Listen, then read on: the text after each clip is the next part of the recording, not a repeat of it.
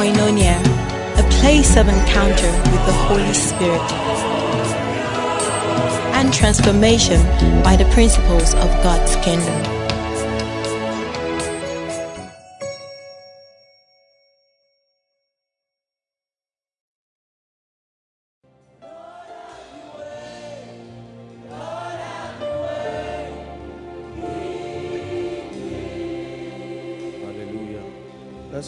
Together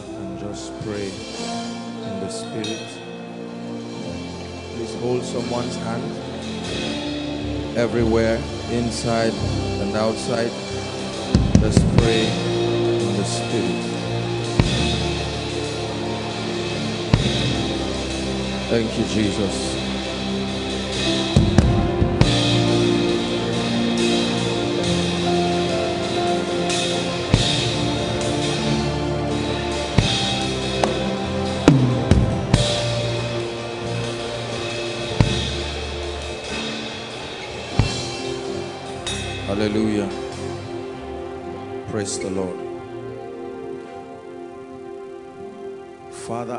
Declare that my life is becoming a testimony of your power, a testimony of your grace, a testimony of your wisdom. Lift your voice and pray.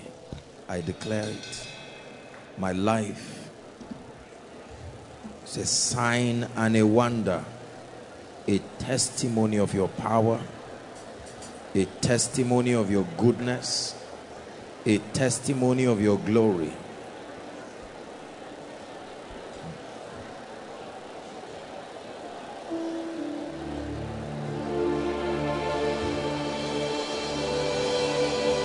I decree and declare my life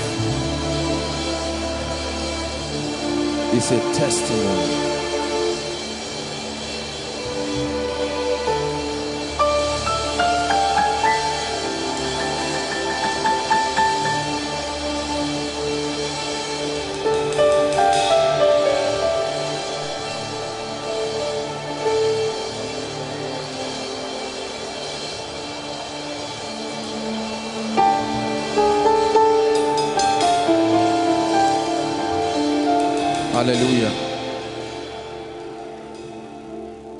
Isaiah 62. Let's keep standing.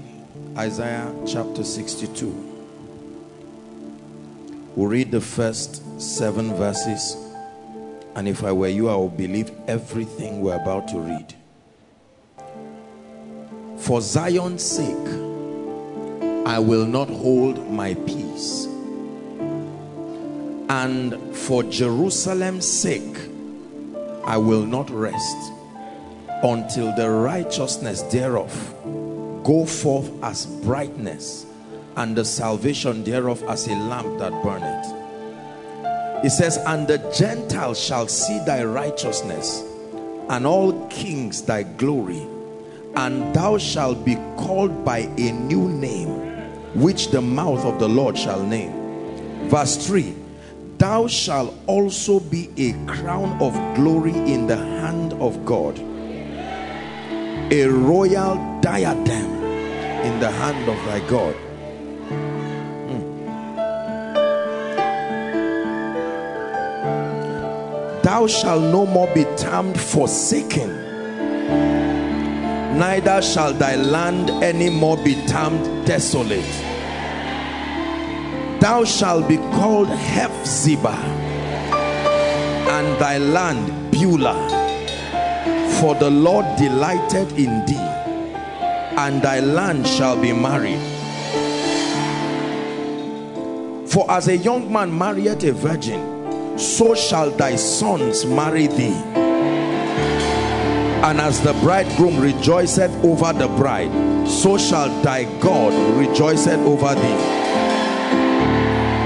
I have set watchmen upon thy walls, O Jerusalem, which shall never hold their peace day or night. He says, Ye that make mention of the Lord, keep not silence.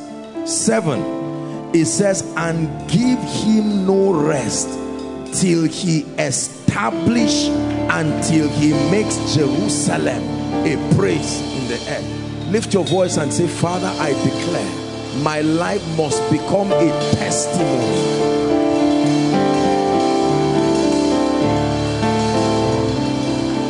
place a demand upon your grace. I place a demand upon your power.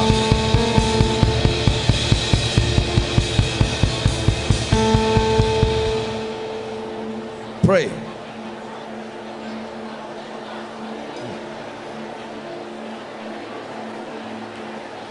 Give him no rest till he establishes you.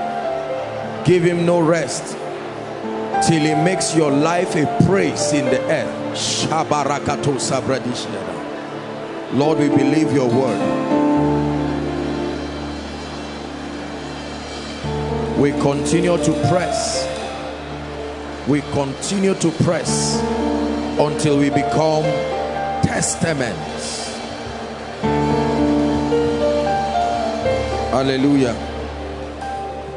One last prayer point and then you'll be seated. Lord, my spirit and my mind is open. Not just your spirit, my spirit man and my mind is open. Lift your voice and pray. I receive illumination. Are you praying outside? Are you praying? My spirit is open. My mind is open.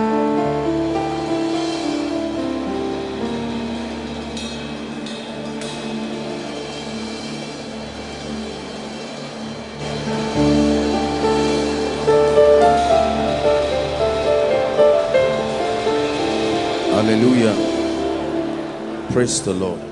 Please be seated. Spirit of the living God, we're here again and we trust the supply of your power. We receive spiritual intelligence. We receive illumination. The Bible says, True knowledge shall the just be delivered Therefore, Lord, we declare by the power of the Holy Spirit that we are rising from one dimension to the other. And tonight, oh God, our hearts and our minds are opened. In the name of Jesus Christ. Good evening, everybody. It matters to God that we grow. It doesn't just matter to God alone that we are saved.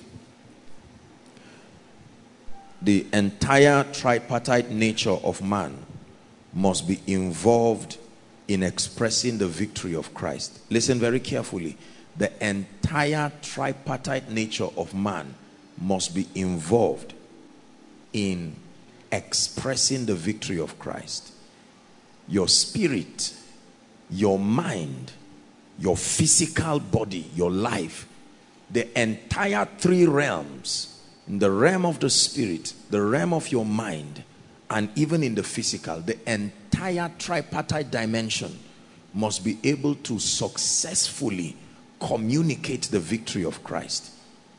If one or more of these realms um, does not successfully communicate the victory of Christ, you are going to limit the presentation of the power, the victory, the reality of the victory of Christ will not find full expression in our lives.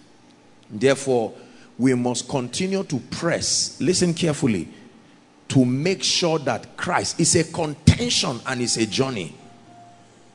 To make sure that Christ is revealed in every aspect of our lives in the realm of the spirit, you are sound spiritually.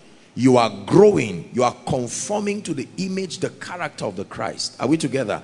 Your life is becoming a representation of God. You are hosting very superior dimensions of his presence. Then your mind is enlightened. You are sustaining an understanding that is higher, far higher than the intelligence of the average human being. And then your physical environment, all the auxiliary systems that support the fact that you are in Christ. You are only fruitful in your Christian experience when your entire tripartite being participates in revealing the victory of Christ. If I am sound spiritually and I am anointed, but then my mind is barren and unfruitful, there is a dimension of God that my life will never be able to present. Are we together now? Yes. If I am wealthy and I am influential and I have a healthy mind, but my spirit is dead, there is a dimension of God I will never be able to communicate. The lopsidedness in the teaching about the revelation of Christ through a man, what the Bible calls the mystery of godliness, is the reason why there's a lot of unfulfillment in our Christian experience. So it's as though you should select one area where you want Christ to be revealed. And some selected finances, some selected intelligence, some selected spiritual health, some selected influence, some selected career. And so everybody just selects. And God says, No, I will never be revealed wholly like that. The entire tripartite nature of man must participate in revealing all of him. If you're with me, say amen. amen. So the assignment in building you by the Spirit is to make sure that as we continue to press by his grace, no aspect of our life is left barren and unfruitful. Are we together? I have said it again and again that the vision for what we are becoming by the Spirit of God through these teachings is very clear. There is a picture already. We're not guessing what we will be like. Are we together? The Bible says it doth not yet appear what we shall be like. But then Christ has already exemplified all that we should become. So we continue as we behold him as in a mirror. The Bible says there is a change, a metamorphosis, like an insect transits from egg, larva, pupa to the adult. That's what is happening to us. So never mind the fact that certain aspects of your life have not yet conformed. Don't worry. Your job is to be consistent and watch the wonder working power of the Spirit. A woman's assignment is to be pregnant. The dynamics of the growth of the child, leave it to God. Every day she just knows that there's something in my stomach, whether she can feel it or not. And then at a point, she starts sensing that, look, this child is becoming real. And then nine months later, she gives birth to a healthy baby. Imagine that the woman gets worried and is wondering what part of him is growing now. Is it the leg or the head? You are going to stress yourself. A system has already been designed in you. When your part is played, God's part kicks in immediately. So it's not everything that you need to know. There are things that you need to know. You don't need to know everything. But the part you should know, if you don't know it, it will make God look unfruitful in your life. Hallelujah.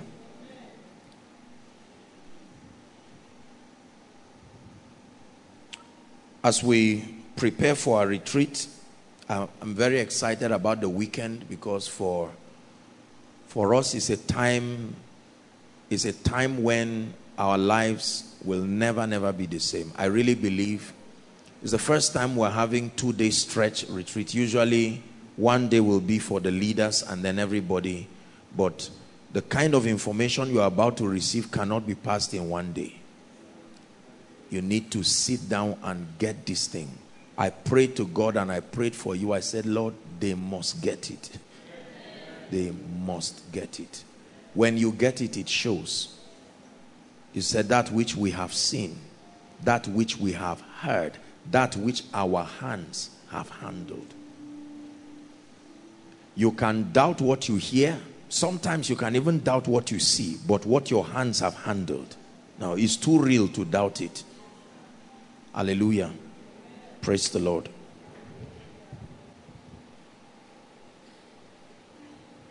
Tonight's teaching is a response. Um, many times I'm led by the Spirit to just bring teachings that attempt to respond to the issues around the lives of people as revealed to me by the Spirit, or sometimes it may not directly be a revelation.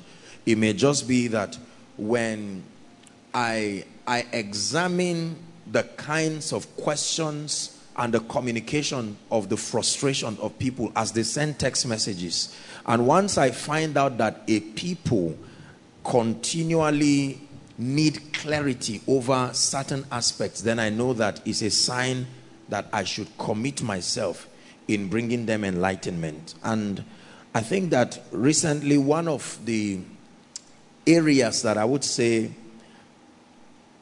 a lot of people have had, uh, it's, it's a growing frustration, is why the victory in Christ, the success that the Bible says should follow a believer on account of knowledge, partnership with the Holy Spirit, and obedience. What is really hindering the manifestation?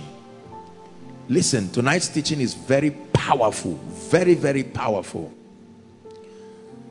Because we know that for as long as realities are locked up in the spirit, Ephesians chapter 1, the Bible says, Blessed be the God of our Father, you know, uh, uh, our Lord and Father Jesus Christ, who had blessed us with all spiritual blessings in heavenly places in Christ.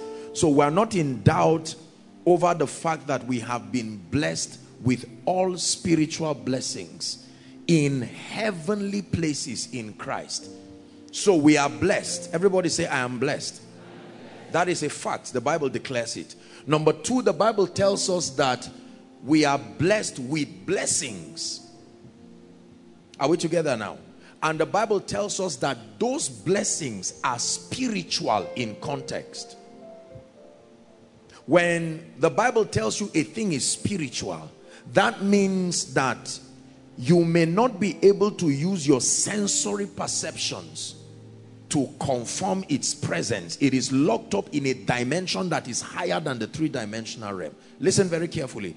And then number three, the Bible says it is in heavenly places. That is where these realities are domiciled. Now, follow me very carefully. So we are blessed with all blessings. How many? all blessings. All blessings. This is the revelation of what grace is. Grace is any and everything only God can produce. It's not just unmerited access. Any spiritual reality at all that can only be birthed and communicated by the Christ and in the Christ is called grace anointing is grace the wisdom of God is grace. The peace that surpasseth all understanding is grace. Are we together? Righteousness is grace. Mercy is grace. Every constituent that only the Christ can produce is called grace. Please listen. You have to understand this. I define grace as every good and perfect gift that comes from above so spiritual blessings from above, heavenly places, but routed only in Christ. Now the difference between grace and every other thing is that grace can only be obtained in Christ. An angel cannot be the basis for grace. Are we together now? Yes. Christ is the epicenter. Listen carefully now, grace is very powerful when it is taught correctly. That means if grace cannot, if that reality is not captured in the Christ, you don't, there's no point seeking it. It's not available. So before you ever begin to think of the possibility of receiving and walking in any reality, your first assignment is to find out whether the grace of God has made that reality available. And the way you know is to find out whether the Christ, his person, Jesus, the door, does he lead you to that possibility? Jesus said, I am the way, I am the truth, I am life. He said many things about himself. He also said, I am the door, not just the good shepherd, not just the bread. Are we together now? So the grace of God is the basis for availability of anything. The grace of God has in it the possibility for a man to be anointed. That is why we can press for the anointing. The grace of God makes his prosperity available.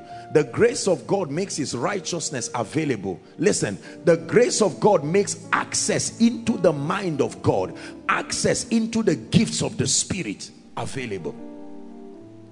This is the correct and balanced communication of grace.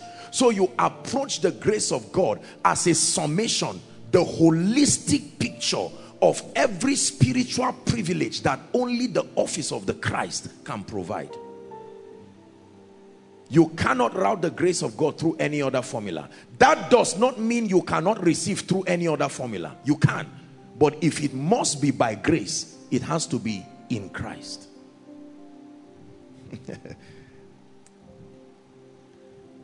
he had blessed us with all spiritual blessings in heavenly places. So we are no longer in confusion as to the fact that we are blessed. Listen, we just finished a series on spiritual stability and the goal was to help our convictions to be unbending. Meaning if anyone gets up now, no matter how well-meaning, and indoctrinates you and makes you feel like there is nothing in store for you in Christ, you will respectfully know that as powerful as this is, is an error because the Bible declare that he had blessed us with all spiritual blessings. Now the next question becomes why then? Because you see, listen, I hope you know that you are intrinsically a spirit. This is very basic tonight, but don't trivialize it at all. Say, I am a spirit. Not, I have a spirit. If you say you have a spirit, you are wrong. You are a spirit. Are we together now? Yes. That spirit is domiciled in a body according to the law of territory. If you are in the realm of the spirit, you don't need a physical body. Are we together? Your spirit body is sufficient for the spiritual climate. But if you are in this physical realm, it was so designed that you must have a material body, not necessarily a mortal body, but a material body a body that is made out of the material of the earth so that you can be compatible with the environment. That's why God made man from the elements of the earth. When Bible says God made man from the dust is a generic statement. It doesn't mean God used mud. It means he sourced the instrument of our physical configuration from the same elements. So you can look at man and see similitudes of the things in man in creation for instance, the bones of man are in the similitude of rocks. That's why they don't decay. A man can die and his bones can be there for a thousand years, just like a rock can remain. You see, the hair of man, you see it in the similitude of grass. You can cut grass, it can grow back, your hair. So it means God made man. He sourced the material for your physical frame from the environment. That's why the environment should not hurt you because you are compatible. If your environment hurts you then it means something else is playing out. Are, you getting what i'm saying now? It's called the law of territory. So when the word wanted to become flesh he needed to come in the similitude of a material body that was compatible to the territory where he was going to come and die. If jesus was going to die in venus the planet Venus, he would find out, thank God he's the wisdom of God. He would have to reconfigure himself in the similitude of that. That's the reason why when angels, every time angels were to come to the earth, they would either remain in the realm of the spirit and by the supply of the spirit, they cause the eye of an individual on earth who is also a spirit to see beyond the three-dimensional realm. Then the angel can now communicate to you.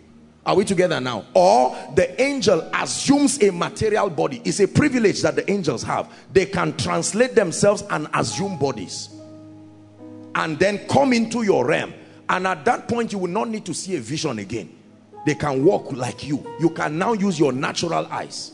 You can never see spiritual things with your natural eyes. Now, if you think you saw it with your natural eyes, it's just the interpretation of your mind.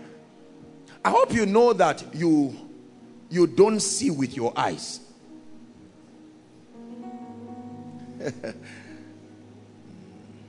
Look at this. Shut down a man's brain, keep his eyes open. Will he be seen? You see through your eyes. You see, your eyes is the window that your spirit looks through. But what processes that image is not this. That's why if you read in the book of Acts, Paul was blind, yet he was still seeing visions. That's why blind people can still be productive because what is responsible for imagery is not the eyes, is the mind.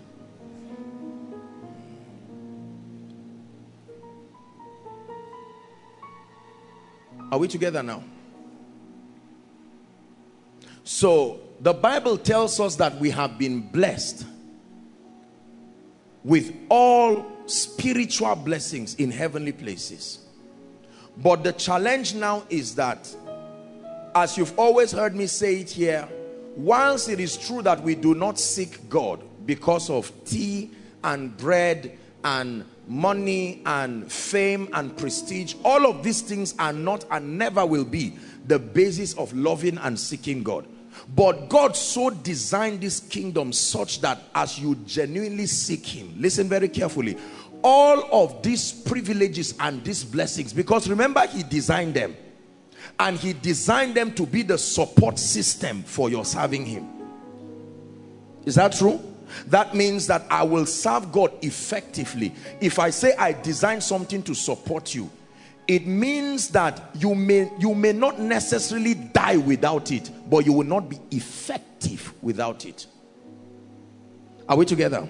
Now, many believers are getting frustrated, and this is the reason. My message starts now. They are aware because this is the word of God that we have been blessed with all spiritual blessings in heavenly places. But the frustration is beginning to grow. How long do I have to wait? How do I know whether something is faith or demonic or that I'm not obeying something? Because it looks like the time that we are waiting for that which has been resident in heavenly places to find expression when a woman gets pregnant, she doesn't expect to give birth in two weeks, but she also doesn't expect to be pregnant forever. Is that true? She knows that there is a period of conception and she gladly, she may not know the particular day, the doctors can approximate intelligently, but she knows it is around a season that my EDD is on the 14th of September, plus or minus the doctors will give 14th of September cannot be 6th of March. That is demonic. Are we together? That's too far. So there is a time period, there is an approximation. That is the same way with a believer. Meaning when you start your journey, this is you now, you are starting your journey. You should be able, please. You should be able to know that, okay, by the time I get here, what should have been possible in my life? Everything may not yet experientially be manifest but there should be what I call a token a consolation something that motivates you that I got it right. Okay I started five years ago praying in tongues one hour every day reading my Bible five chapters every day reading Myles Munroe's book. After five years I should be able to look back and there has to be an evidence in my life it encourages me to know that the ones that have not manifest i'm getting there. But when your life becomes Ichabod that everything at all spiritually even if there's nothing materially let there be spiritual intelligence. Let there be the anointing. Praying one hour every day for five years to the same God of heaven and not one sick person has been healed through your hands and not I mean you have not seen any clear dream that came to pass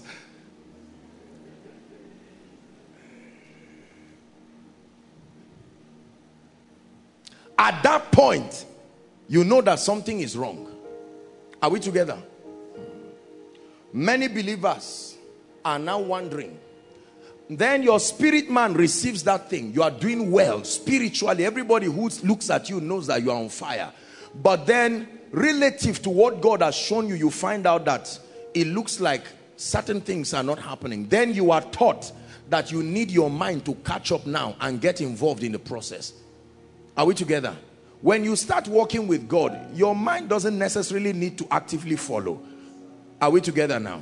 You, you can't get someone born again and you are teaching him principles of excellence and this and that. That's, that's, too, that's too unneeded for that level.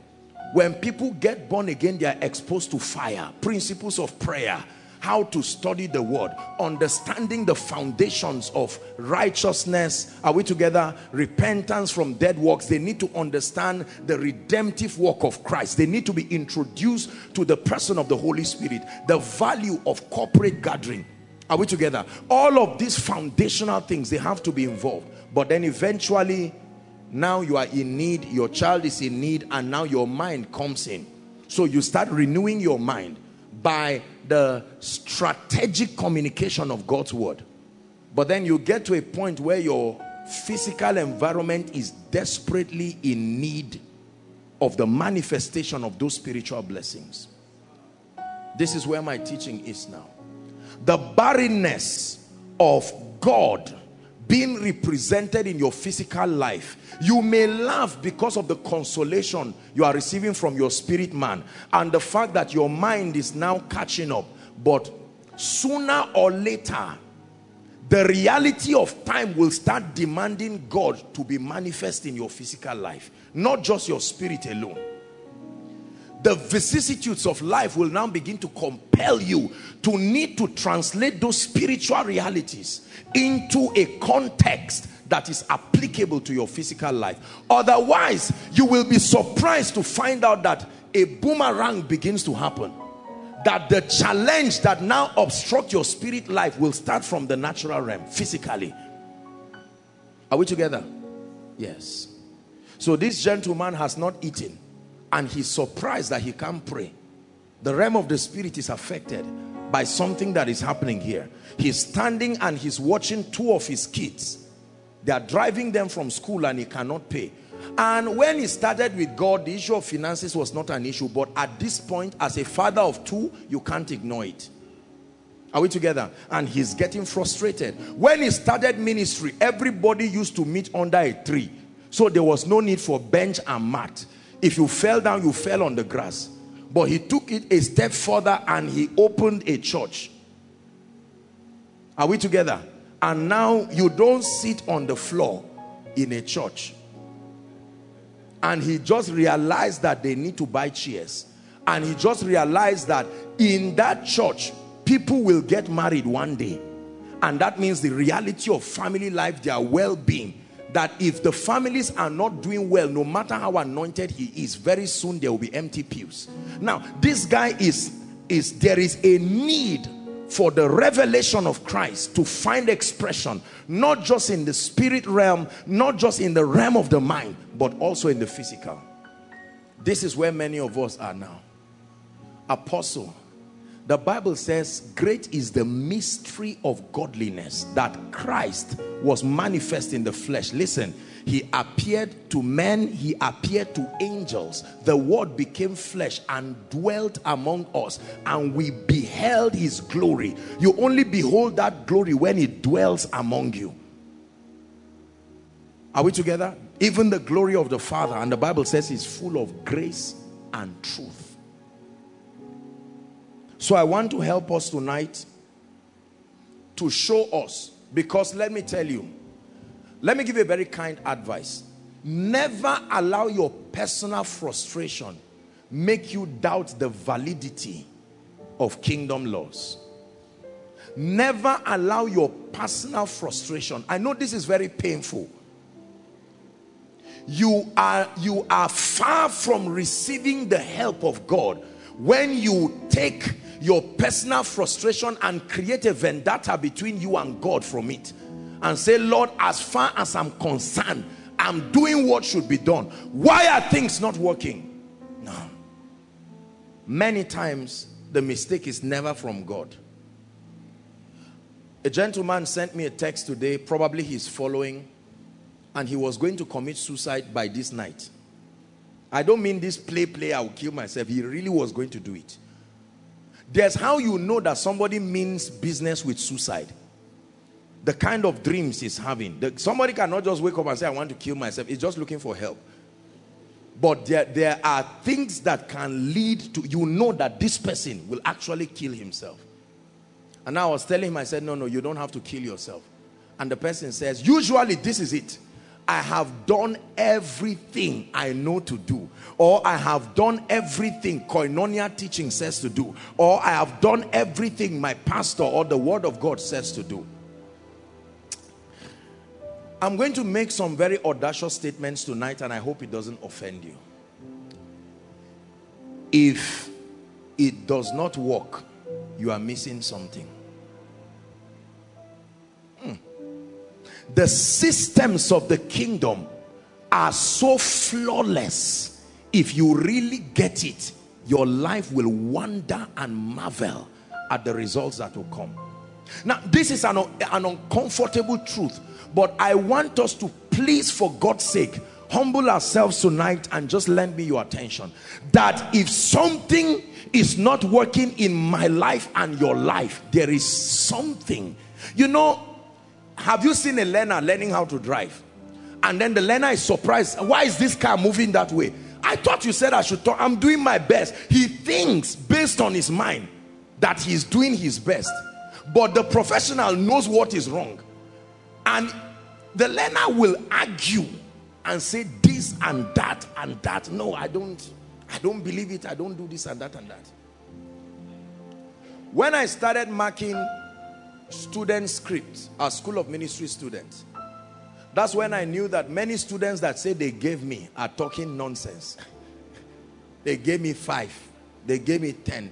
As that's for for in for many of it is, is complete nonsense. At least I'm honest, I'm born again and godly, and I'm the one that is doing the marking. From a very unbiased perspective. And I'm surprised. Ah, if you wrote this, you should be joking to expect to pass. Now, but you ask the person who wrote it, I'm just using that as an example. You ask the just because he read and just because he wrote, you can do a mathematical calculation and be wrong. But just because your wrong answer is part of the answers and you got it doesn't mean you passed. The answer to the question may be five, but your wrong calculation gave you two and option A is two and you say, I got it. No, you didn't get it. You just found your error as part of the options.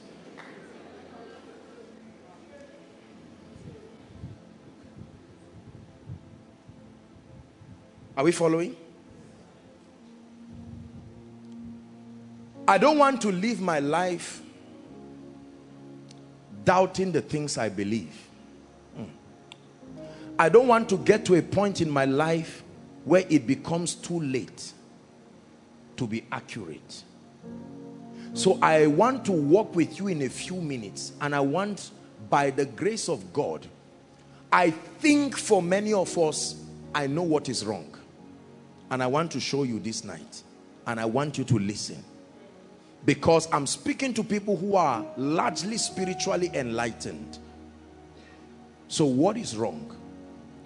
You will be surprised to know that the same frustration many of you are having, I had it too. Because I believe with all my heart that I was getting everything right. But looking from today's standpoint, it was a joke. I even wonder how I can see the gaps that the mercy of God covered.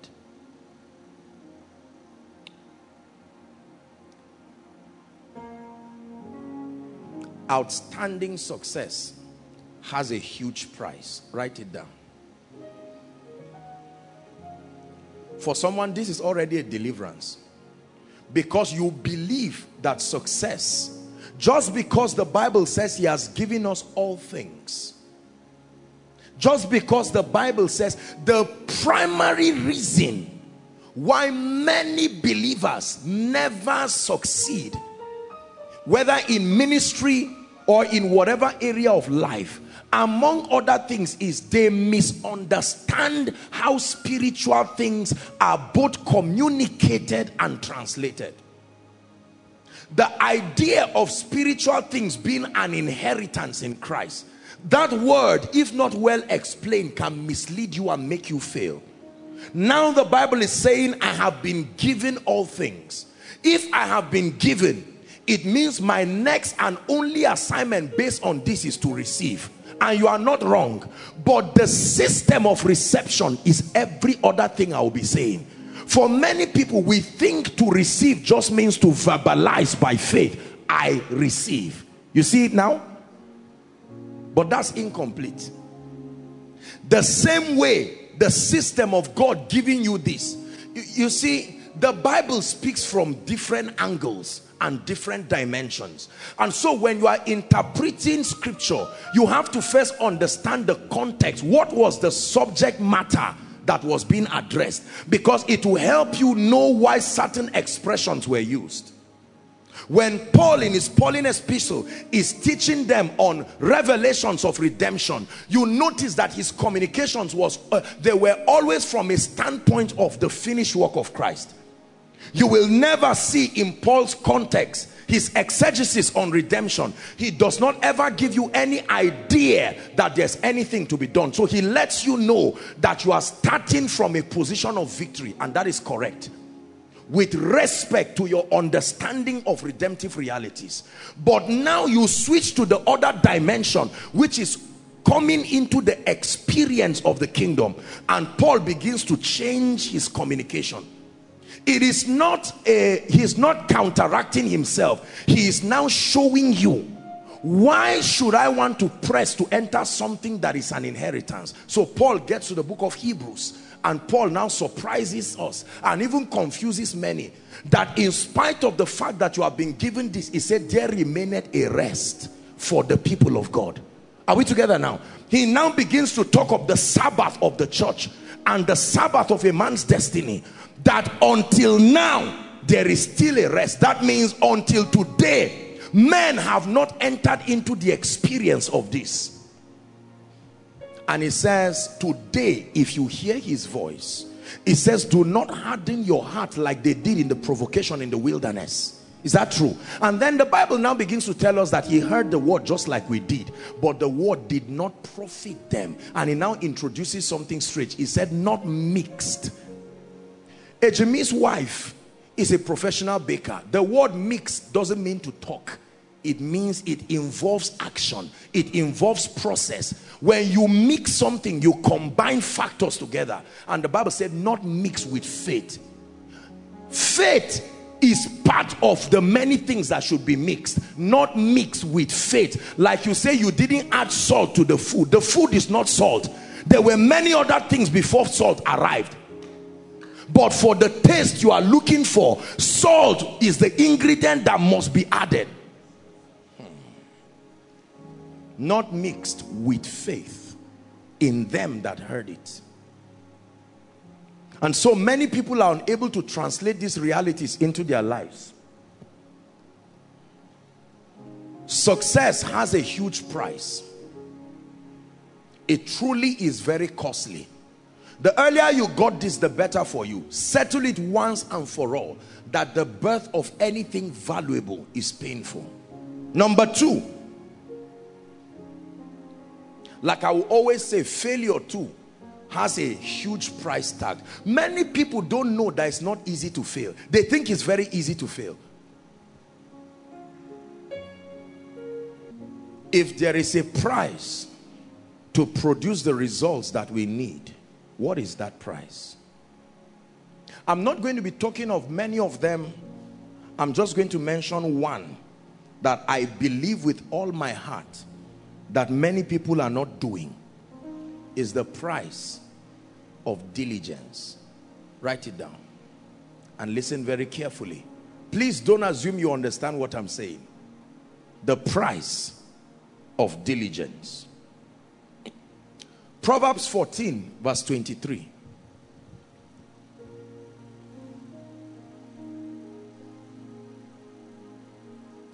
Read it for me if you are a serious Christian. One, two, read, please. But the talk of the lips only does what? In all labor, there is profit. But the talk of the lips only will tend a man to penury. There is a dimension of entering into your rest that requires labor, requires diligence. Diligence is a trait that all successful people, whether in ministry, in business, have. Many believers are busy, many believers are taking action, but they are not diligent.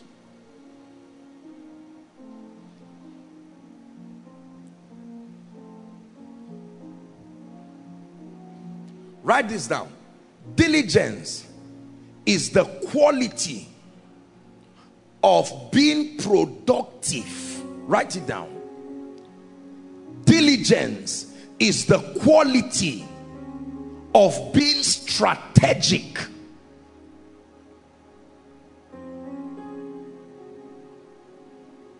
Diligence is the quality of being resilient unbending the refusal to bow out. Diligence is the quality of endurance. Please listen to me. In africa I don't know if it's a socio-cultural context, but we have a very funny understanding about success we have all kinds of mentalities about success that are wrong in themselves. But i think probably the worst of them all is how much we trivialize success to believe that god or government or parents or mother nature owes us our being successful. Or we just feel i may just put my hands here and there and then with just a prophetic word or just a blessing or just a, a, a little oil on it everything just works. Diligence is not just hard work. Notice my choice of words. You must be strategic. You must be productive.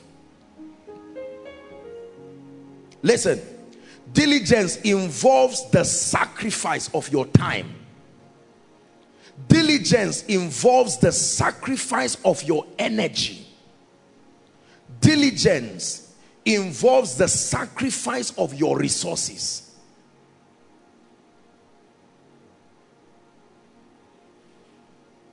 The sacrifice of your time, write it down. ah, blessed be the name of the Lord. May God open our eyes tonight. Look at me. Let me teach you something. Everybody say time is money. Say it again. You've heard it every time, but what does it mean? What does it mean by time is money? That means that you are only rewarded when you create an event that makes men to have time for it. Listen. Come, Pastor Lawrence, and your lovely wife. I was happy to see you people. Just celebrate them. Come, come quickly.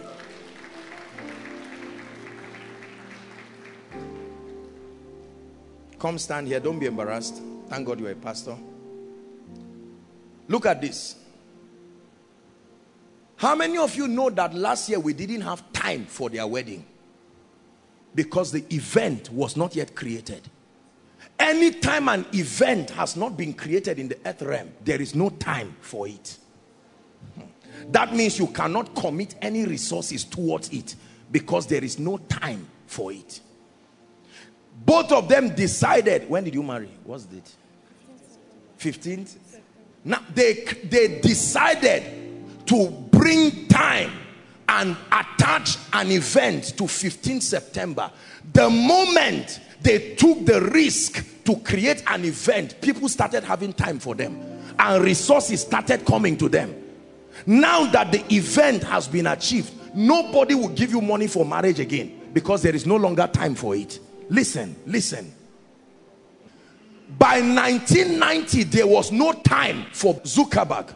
There was no time for Facebook because that product was not created.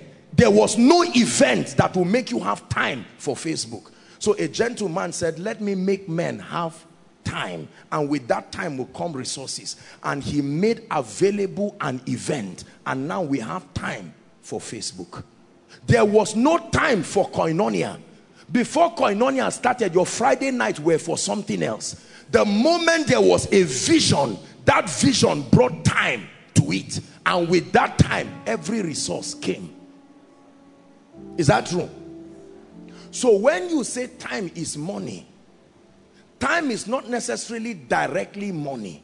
Time is only money when an event, a creativity was added and attached to that time. It will now make men to have time for you and with that time it will make them to have their resources. So when you pay Zuckerberg, you are not paying him for the product necessarily. You are really paying for the price he has paid to make you have time for that thing. Are we together now? Now you all have time for browsing. Once upon a time, you could not do that on your phone. Somebody made that possibility. With that time now goes your data. Your data will finish and you want to invest in. When you pay data, what are you really paying? Think well. What are you paying? Time. When you pay for a venue and they say from 12 o'clock to 6 is 60,000, what did you pay for? If they give you a job and they say from 8 to 6 you are working, what are you really paying for? If you take away time on earth, nobody will pay anybody for anything again. Are you getting what I'm saying now?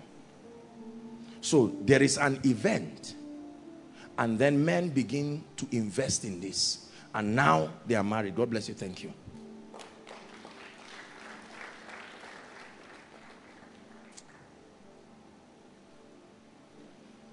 Ask him what it took to create that time. He summarized it in one sentence. It is not. I said, that's my message. Now, but is he married or not? Please talk. You are laughing, but I hope you understand what I'm saying. Is he married or not? Did the devil stop it? But it is not 24 hours to your wedding, there's no reception. Oh God, take my shame. That's that's that's labor there. It's labor in prayer and faith. It's not just an activity. In all labor, there is profit.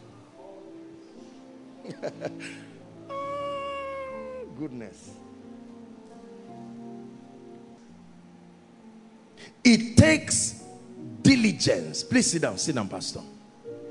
If you are not diligent, listen very carefully, my brothers and my sisters. There is nothing you will ever do and achieve in life if you neglect diligence.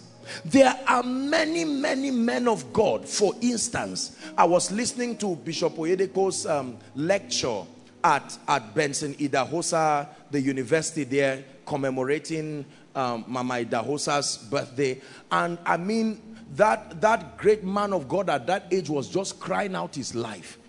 Many people believe life is so cheap. They just think just because there is the anointing that can accelerate a factor, they believe that the anointing is a basis for laziness and lack of diligence.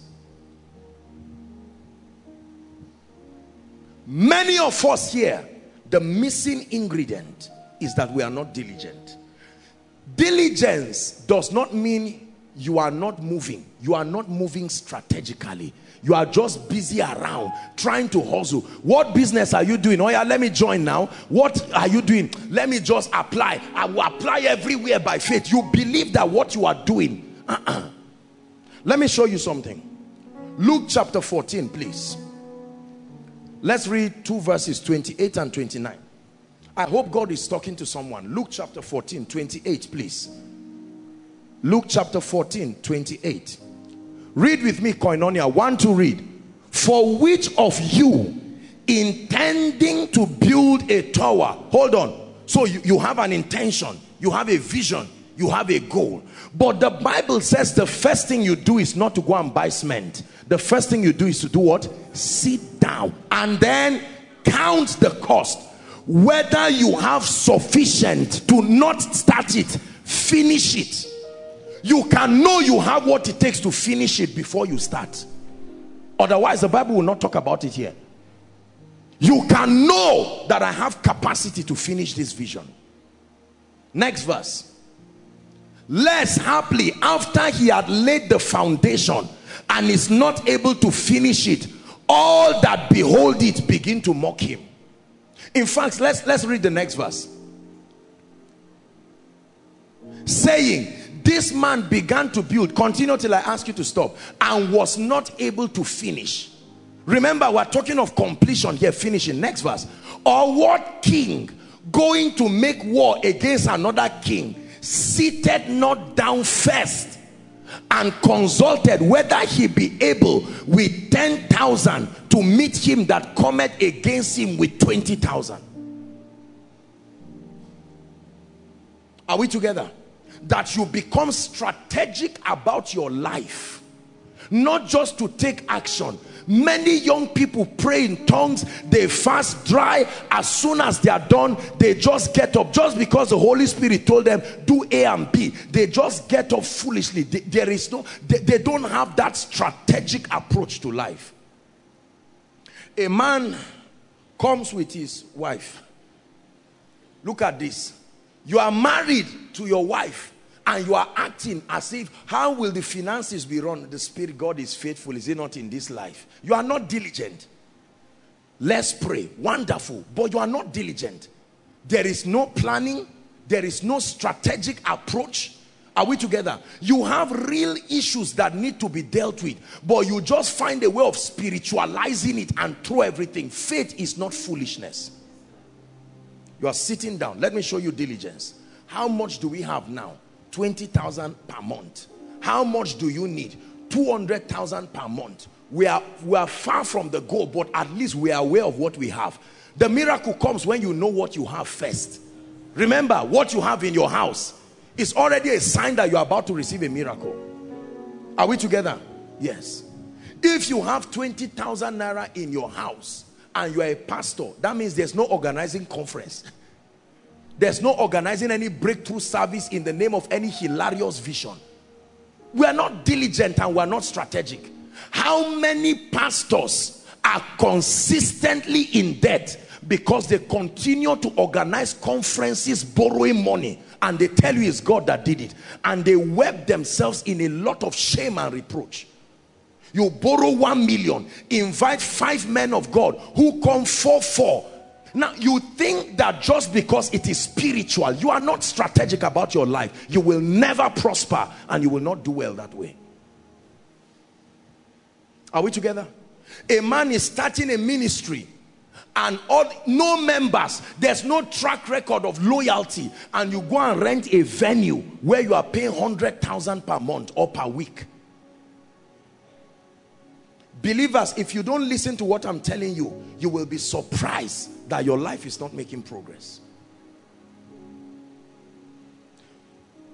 A tongue-talking born-again believer is receiving salary of 50,000.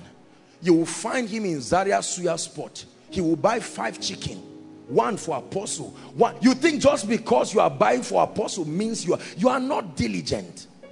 If one chicken is say 3,000 and you buy five, 15,000, what percentage of your salary is that? All of a sudden you will find out two months later on that you forgot that your child's school fees is coming. Is it not funny how people forget? They have children and then two weeks to resumption or three days. They'll say, ah, sorry, you, where's the PTA letter? You are not diligent. It's not about having money or not having money. The same way people come to church When they now say time for offering, they are surprised. You are not diligent. You are not strategic about your life. You just stand and guess. While the offering is coming, quickly you just touch your pocket, bring out everything and drop it. You are not intentional about life. I tell you why many things are not working for us. We are praying. We are happy. But we are not getting the level and the kind of productivity that should be gone. I have prayed, I've fasted, but I took out time, the entire retreat. I'm not just going as the Spirit leads. There is something intentional to be inculcated in the people. And because of that, it demanded two days. It's not God that told me two days. The wisdom of the word and the level of investment I seek to produce in your life in these two days necessitate two days of training. The first dimension of being diligent is not hard work, is being strategic. Being strategic helps your energy to be worth it. Many of us are dissipating energy, but we are shadow boxing. Apostle, it's not like I'm sitting down. I'm moving. I'm doing something. What are you doing? Have you thought about what you are doing?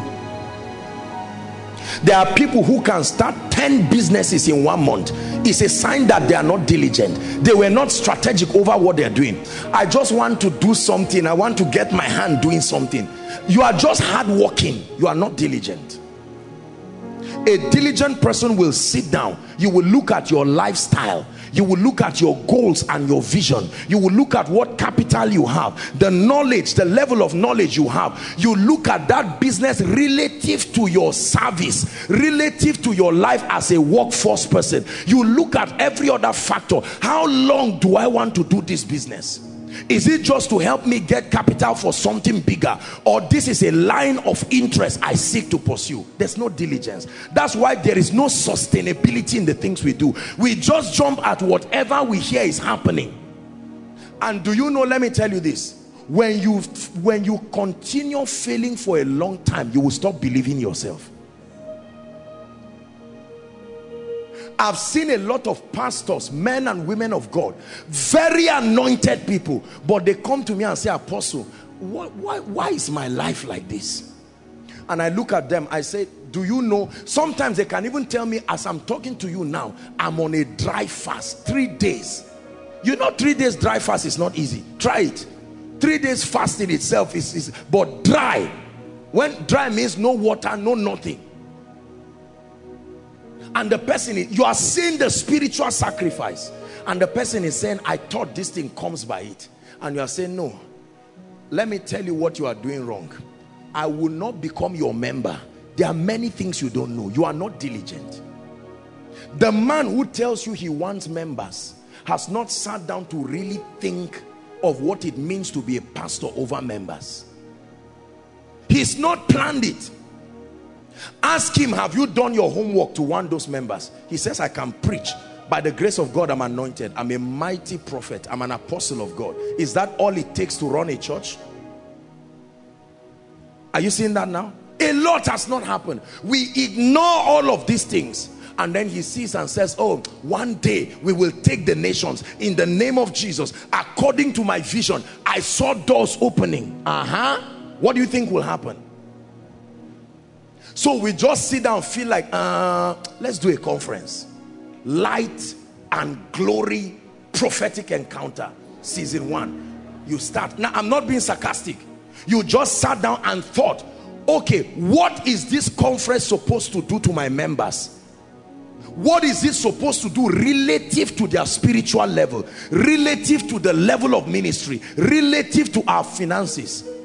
I'm bringing one guest minister from Ghana I'm bringing one guest minister from London. I'm adding Apostle Joshua Selman from it. What is your budget for the conference? Two million. What is your entire church offering for a year? 500,000. God is faithful. You see that? That is already a recipe for a struggling pastor forever. I don't care what kind of tongues he prays. There are many believers that don't have plan to one day have their own house you see it in their life show me your notebook under God that I know that I'm in one small room, but I'm already planning. And these are the steps. I am being strategic. Let me tell you this. I stand before the God of heaven. Come, Ejimi. Be my witness. There is nothing you see being done in Koinonia today that I did not say will happen. He will tell you. Nothing. Absolutely nothing. I can bring notebooks for you and show you where I wrote these things. And I wrote everything that will be done. When koinonia was going to start i told you that i saw cgc bigger than this. It was small but i saw it expand. It's not just vision. So we began to prepare. When the lord showed me that nations were going to come and all of these things i sat down. I said it takes a lot. I studied the seven largest churches in every continent of the world. It's not just prayer and fasting alone. You have to be strategic. At a particular level of ministry that I get to I may not be outside on a bike again. Somebody will embarrass me. Will I have the financial level at that time to at least have a car? What if koinonia needs to run gen 24 hours? These are things thank you sir. Thank you so much. These are things that many people never plan for you just sit down and say let's have another baby and God is watching you say you, you I, did you hear yourself let's have another baby You see, Nigerians and Africa, we continue to punish ourselves and we continue to make a fool of God because we are not strategic. The baby comes and the man does not know what to do. They are confused and he's angry. You are the stupid woman. Why didn't you advise me when I said, let's have a baby? Say, is it my fault? And, and all of, and the baby who is innocent there is watching. And saying, well, so what is, what is going on now? What are you going to do with me?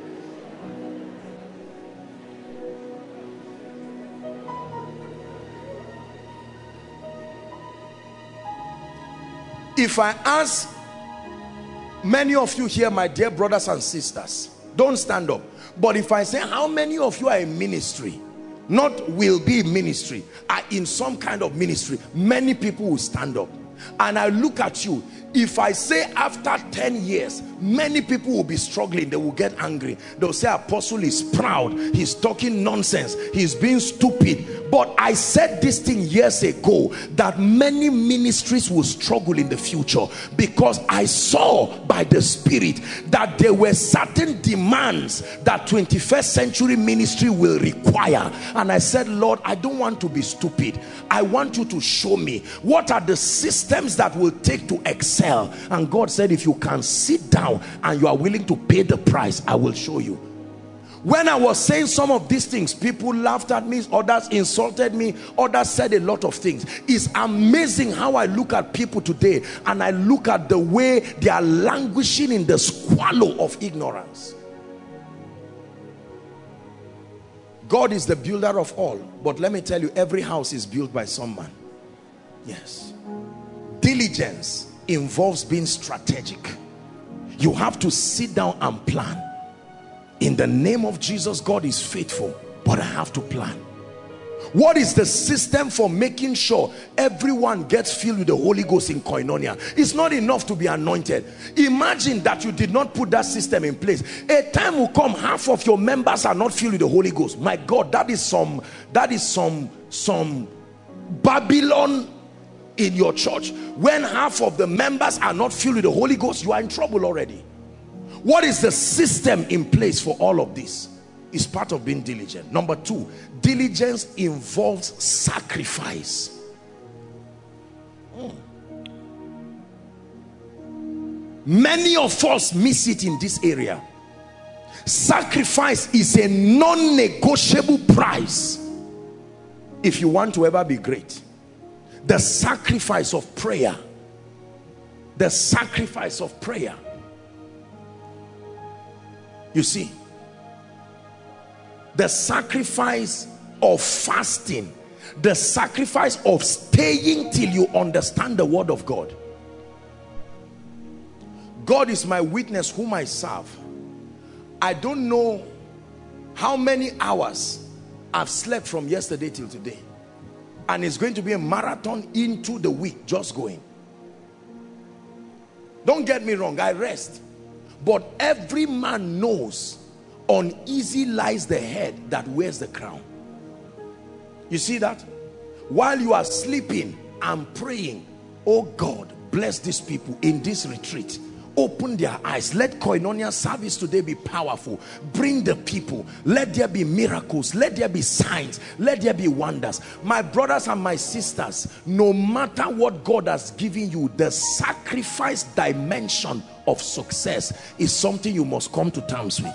It will cost you.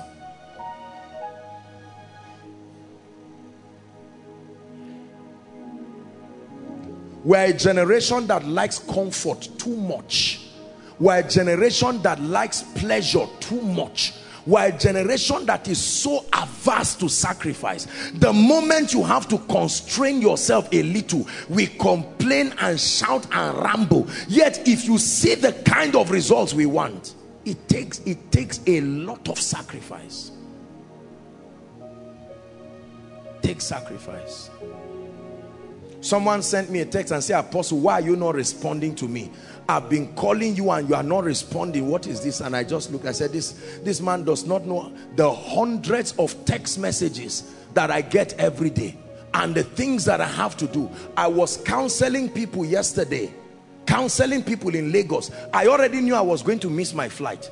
I told this my people, I said, you guys should just go to the airport. I'll find my way. Just go. I knew I was going to miss my flight. But the people that I was, it was a strategic counseling. And I said, no, no, no let me miss the flight. You just go. And they went. As soon as we're done i went to the airport got the next flight that could come to abuja. Instead of just flying down to kaduna and coming to rest i had because of sacrifice i routed down to abuja and then from there now from the airport back. I arrived in the night.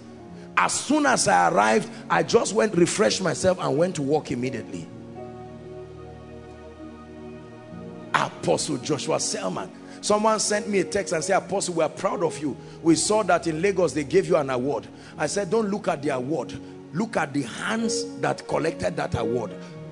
The sacrifice. We like pleasure. We like clapping. But the inner price, the prize Apostle, what do you do that people are just blessed like this? What do you do that the anointing, you are just talking and people are jumping up and down? My brother and my sister, it's not a charm, it's a price. Even a charm has a price. Eh, police will not just give you a charm because you want to be diabolic. Do you know how much you are going to pay? It's a price. I can't remember the last time in my life I watched a movie I have television, but it's off. I can't remember the last time the TV in my room was on. Honestly, sincerely. Why did you buy it then? I must enjoy you. It's my money. Then you will never become anything in life. There is a huge price. Please, young people, listen. Being young does not mean to be indisciplined and careless. You must be ready to be serious and pay the price it takes. Nobody just follows a leader just because of anointing. It's a combination of many factors, including a track record of consistency. Every member wants to know that the leader they follow is visionary enough. There must be predictability to your destiny and your vision. Your life and whatever your mission is must be well articulated for anyone to follow you. Otherwise, they'll come and receive miracles and just go away. Human beings are not stupid they are first human beings before members of any church.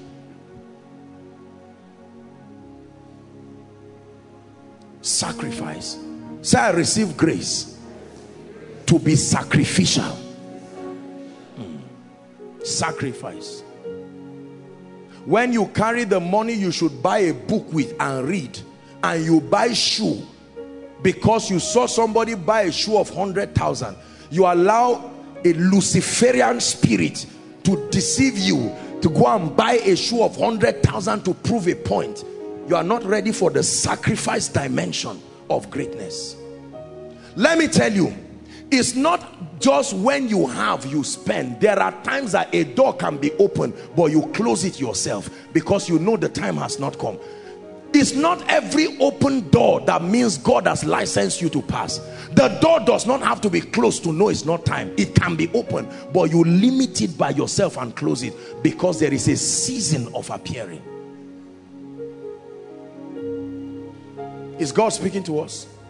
Sacrifice. Many of us are comfortable with little results that's why you find out that my many brothers and sisters, men of God around this nation and the world, they never go far. They start small, small signs and wonders, small membership, small miracles, small testimony, and you know that arrival mentality. I look at myself and say, Apostle, you've not started, oh, you've not started at all you never come to my house i have received so many awards you never come to my house and see one picture that i snap with a governor or a politician or somebody from the presidency you will not find one. I don't trust them. They are deceptive. You won't find any award on my table. This he received award from this one. This one he met with this governor. This one he met with this. You it's not joshua selman. Those things are deceptive. I push them. What you find is my future on my table, not my past. Fill me up till I overflow. I want to run over. I want to run over. Fill me up till I overflow. I want to run over. I wanna run over. I get hundreds of text messages every day. Apostle, you are a sign and wonder. The apostle of our time. Great man. There is a testimony. Apostle, we've been trusting God for a child for eight years. Remember you spoke to us. Now the child has come. Apostle, let me have your account number. We want to be sending this and that. And sometimes I put my phone in front of me like this and I look at it. I said, Lord, deliver me from deception and complacency deliver me. Compared to where we are going this is only a step out of the cave. There are still lands to conquer. There are still territories. What have we seen that we brag about? There are deep things in the spirit. When you have an arrival mentality you will never see the need to, sacri to sacrifice. In this kingdom you don't arrive oh. You don't arrive. All those who arrive are the ones who are no longer relevant when God is moving. Is God speaking to us? Many of us here are not willing to sacrifice. Show me what you are willing to sacrifice to be prosperous. Show me what you are willing to sacrifice to be truly anointed.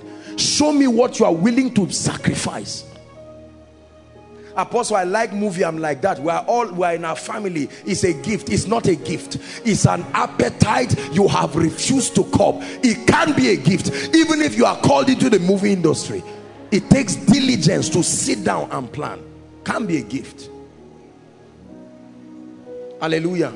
Let me tell you some of us need to trust god for grace to off that laptop off that phone off that television and say television i'm tired of watching other people fulfill the assignment. I'm ready to sit down. Lord you are calling me into a strong apostolic ministry i open my bible not tv there is a time to watch tv but in the name of jesus i sit down. When others are sleeping you wake up. Your eye wants to close they don't try it. Don't try it. I'm going far. Lord open my eyes and you are hearing one message. You are about to rest more. There's another worship backing you up. Then there is another prayer confession as you are stretching fire on your spirit. Because you are preparing for an extraordinary life men of god there is no shortcut to this thing. Let's not mock god. There is no shortcut. That blood must really flow. The way to the throne is the cross. There is no other way. Hallelujah. And you sit down. The the the, the sacrificial dimension of diligence.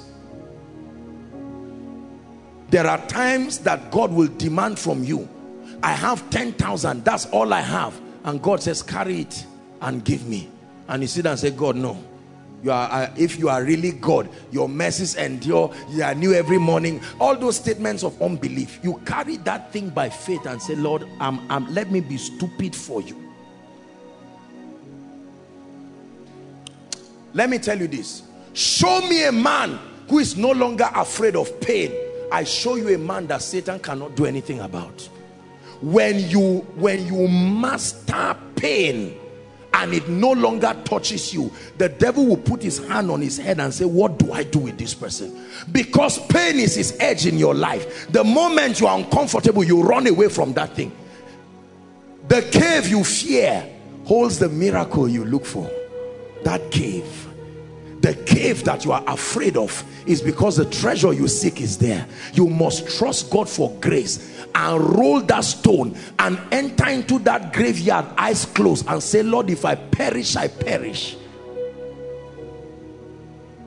Is God speaking to us? Yes. Say sacrifice. Say it shout sacrifice. The sacrifice of your time the sacrifice of your energy Many of you see what God is doing through this ministry. Did you know that sometimes as early as 6 or 7 in the morning, the workers are already at work. You see this guy standing, the worship team is behind me, male and female, no difference when you are in the worship team. They are standing there. So when you hear me raise a song and they are singing, it's not robots, human beings. Behind everything that works is a man making it work behind everything that works. If you eat a delicious meal someone stood in the midst of the smoke to cook it. If your cloth is nice someone paid the price to iron it. Please let us settle it once and for all. Nothing just happens. If you are fed spiritually at the back of that revelation is someone's sacrifice we devalue the sacrifices of men in Nigeria. You look at young people talking about men of God and they have zero revelation zero result zero discipline zero vision. Yet they sit down tear men of God. They talk about men of God. This guy is more anointed than this. This one is more sound. Ah that other guy in uh, in, in Ghana. Oh have you seen the one in this? Oh and they sit down and analyze any day you see sacrifice don't pretend you didn't see it. Stop by and salute it. Even if you are in a hurry the moment you see a man with blood and the scars of sacrifice please don't pass and ignore it. Stop and say i salute the investment of god upon your sacrifice. It's the reason why when we finish service we allow our elderly ones to sit down. It's not just because of favoritism the sacrifice of time the sacrifice of life. The precious workers in this ministry some of them have been working since morning. Some of them will only go back early in the morning. And some of them by by early in the morning they are going to start their work. Sacrifice. The koinonia you are getting blessed by many of you when i mention a scripture you see it here. At the back of this result is someone who is paying the price to make sure they do it well what do you want in life? Are you willing to pay the price? Or are you willing to let the price be paid for you? No. Say i receive grace to be sacrificial. One more time say i receive grace.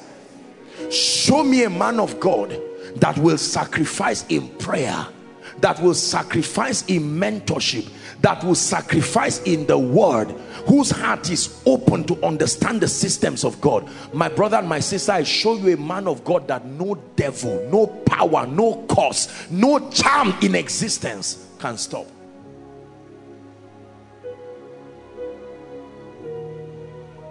Show me a man who is willing to settle down and understand God's financial systems and pay the price I show you a man who will wave poverty forever and wave it goodbye forever. Show me a man who is ready to pay the price to be diligent enough to be valuable. I show you a man who will never beg. Never beg. Never beg. Something happened when we were traveling to Lagos. Very humorous story let me just say. It.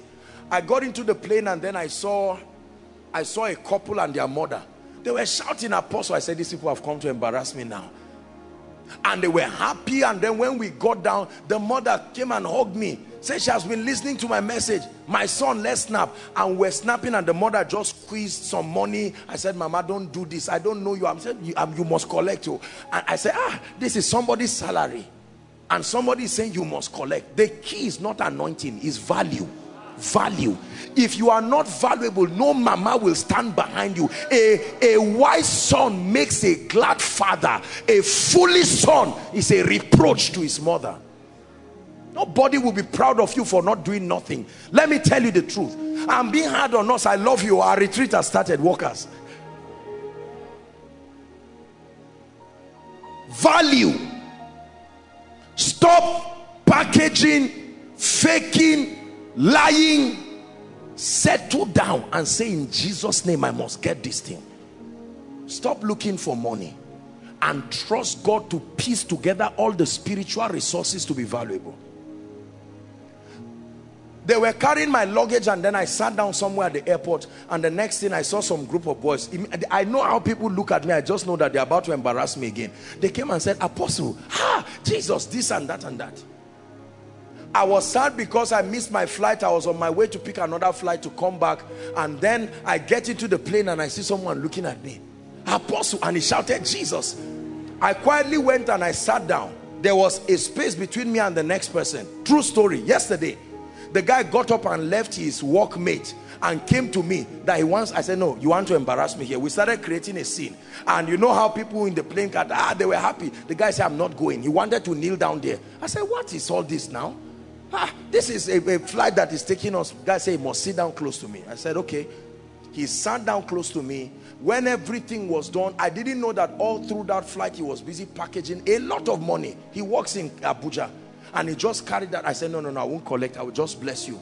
And i said once upon a time in my life this is what i needed to eat dinner. And jesus was still lord. If you are not valuable nobody will reward you my brothers and my sisters success is not a charm. If you are not valuable nobody will reward you. Stop making demand of from life when you are not giving anything back. It's a scam to demand from life and not give anything back so after you he said this charge i give unto you my son timothy that you war a good warfare. The warfare is not just fighting demons. You are wrestling with prophecy. In the name of jesus a word has come that god is my ebenezer. To help you means you are doing something Lord, I'm, I'm, I'm going to settle down and take my life seriously. Why is it that my help has passed me and there is nothing? It's like a stench from my life driving them. Why is nobody coming to sponsor my ministry? Something is wrong. Value. I don't share these testimonies to brag. I told you about my pastor friend who someone called him and said, please, do you know apostle? He said yes. He said i'm going to transfer money to you. Send it to him for me. The thing pained the man of god. He called me and said apostle what is this? Somebody doesn't know you and knows me. Then now sends money to my account and say i should transfer it to you. I just cracked a joke and we laughed and laughed. He's my very good friend. Value. You can make up your mind and say in the name of jesus i will pay my children's school fees the whole session from the beginning of every year. And then when you are prophesied like that you carry your spirit your head your mind into the room where the spirit of God breathes upon people. And you say Lord there has to be a way. There has to be a way. I can tell you this my brothers and my sisters when you mean business the gate of destiny must open. The reason why many of us have not forced that that gate must be broken. He has broken the gates of brass and cut the bars of iron in sunder. The gate of destiny will not open when you stand and just speak english. Oh gate i'm standing here. No stories you are you are mocking yourself. Gate you must open. You must open. You didn't open for my father Look at what he said, him and his wife, that nobody ever married legally. I'm sure he made up his mind in the name of Jesus, I must marry a wife by paying a dowry and going to church. when he was saying it the evil force said let's see what will happen i did it for your father and your mother let me tell you something sacrifice is a covenant when you make up your mind to sacrifice it's like entering a covenant with god gather unto me my saints 50 verse 5 psalms. They that have made a covenant with me by sacrifice.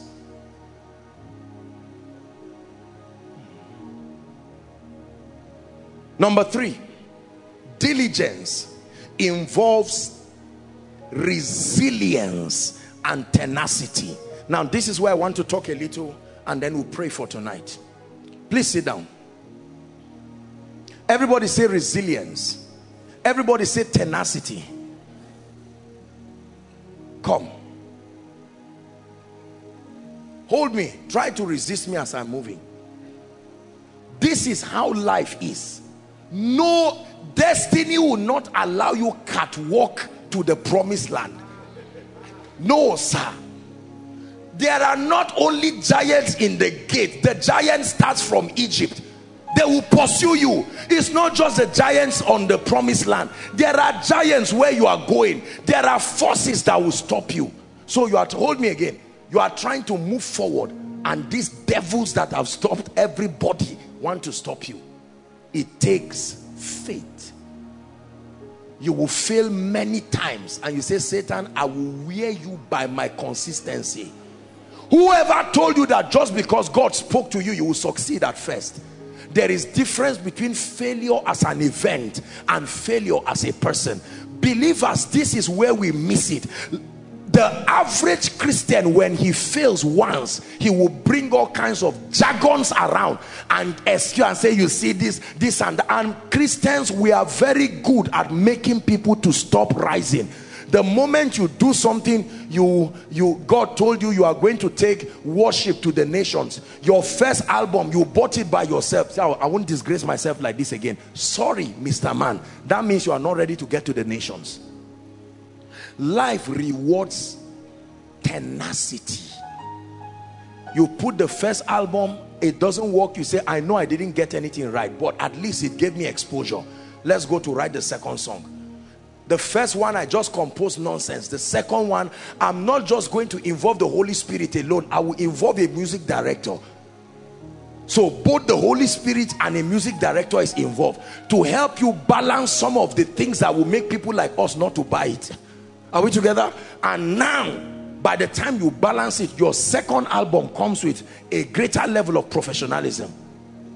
A day will come, you'll be standing on a stage and somebody will be waiting with a check outside to give you what would have been your bill for the first entire production the first time. Whoever told you champions become champions from day one. Don't you know that success is overcoming many failures? You never qualify to be great if you cannot ignore failure and keep moving. God is speaking to someone already. Man of God, just because you started ministry and nobody is patronizing your grace, just because you started ministry, every sick body you prayed for looked at you and warned you and they told you to never, never come for their conference again. Just because the first sermon you made a mistake, you forgot the scripture because of tension.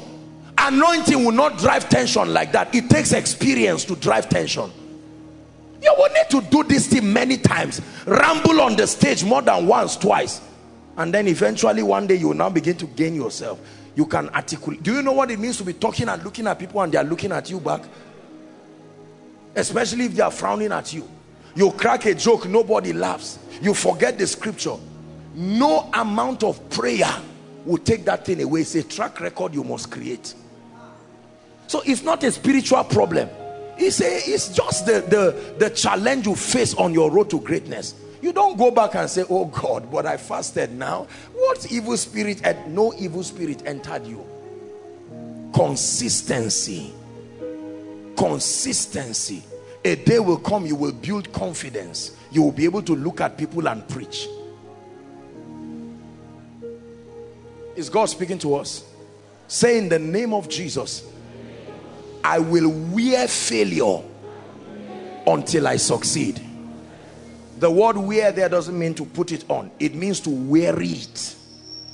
if my expression is not correct find your own the idea is frustrate failure till you succeed look let me tell you failure can be tired i found out by experience that failure is personified like a being that can say i'm tired of this guy go pass and the gate opens and you walk gallantly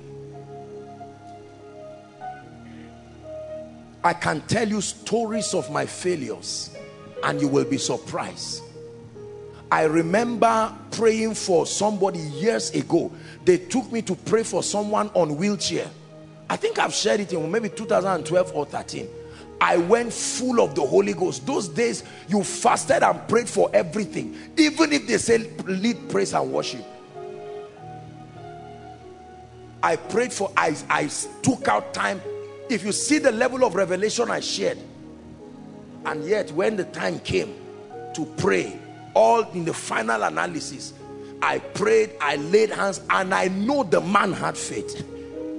Because faith comes by hearing. That guy gave me all his attention. I knew his spirit was in what I was saying.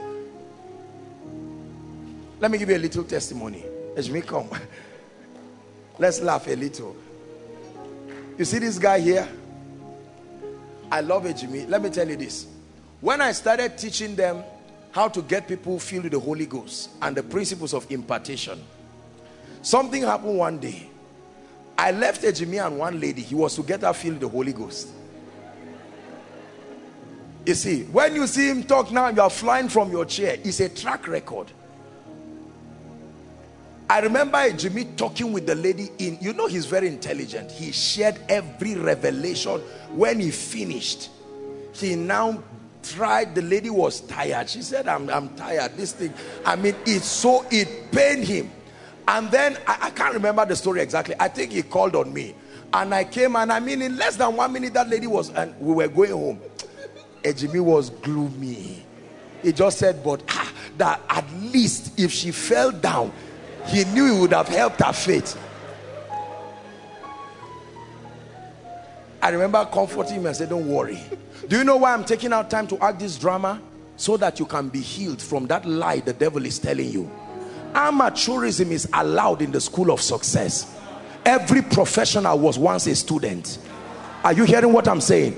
Don't be ashamed of being a student. Just make sure you continue. So when you go for the meeting and just like apostle taught you, your blood is hot from SOM graduation.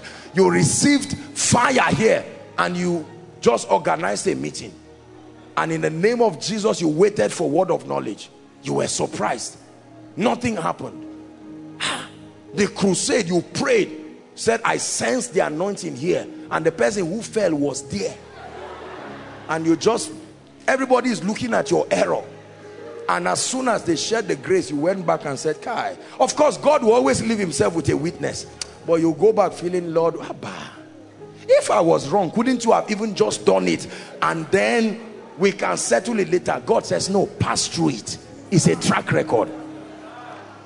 The day you are coming down from your car and a blind eye is opening, that day people look at you and say, how did you start? You say, my brother, I didn't start with a blind eye opening. I started with finishing a service like funeral. Because nothing happened. Prophesy to someone say pay the price. Say pay the price honorably. Hallelujah.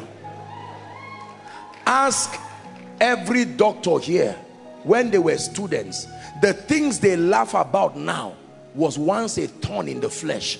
Ask every lecturer here when they were teaching him what he's now teaching the students he didn't smile at some of the things abi pastor alpha you can't look at some of them and say, this thing is hard. Yet today you are the one teaching it. Hallelujah. So you stand today and declare in the name of the Lord and someone is blessed. You are learning the principles of finance and favor. You get up with that zeal and go and start a business. You start a popcorn machine with the fire from the book you read. And you eat your popcorn alone. Nobody comes. You just say it's an evil spirit. No sir. Look let me tell you this. If you learn this tonight you will not be ashamed of your pain again. The next time things go wrong it's not always demonic. Sometimes you just say lord i thank you. Look at the apostles. Think how many times they were embarrassed. Do you know what it means to be mentored by apostle jesus this is jesus we are talking about the apostle of our faith.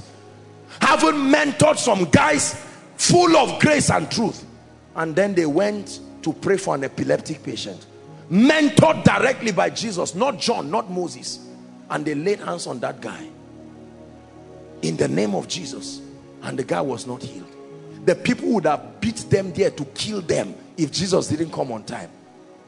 But a time came. Hallelujah peter when peter is in a room they line sick people. Not for a crusade. Peter is about to pass. And his shadow. Mastery they call it. Mastery.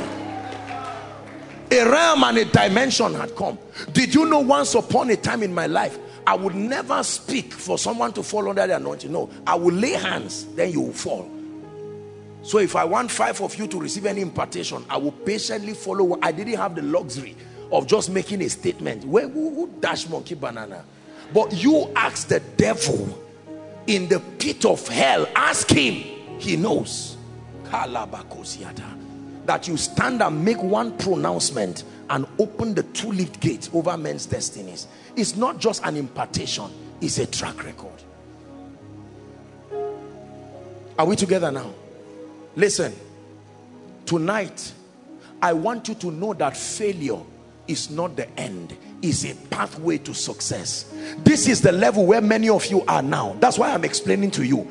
You are there now and you are praying and nothing is happening. Lord come through for me now and it looks like your heavens are closed and you are already getting angry. You are already getting frustrated. Father I thought apostle said that if we finish dancing, I've danced and danced and danced. I put my prayer request. I danced through the night. It happened to me too. Don't think it just manifested. Let me tell you something.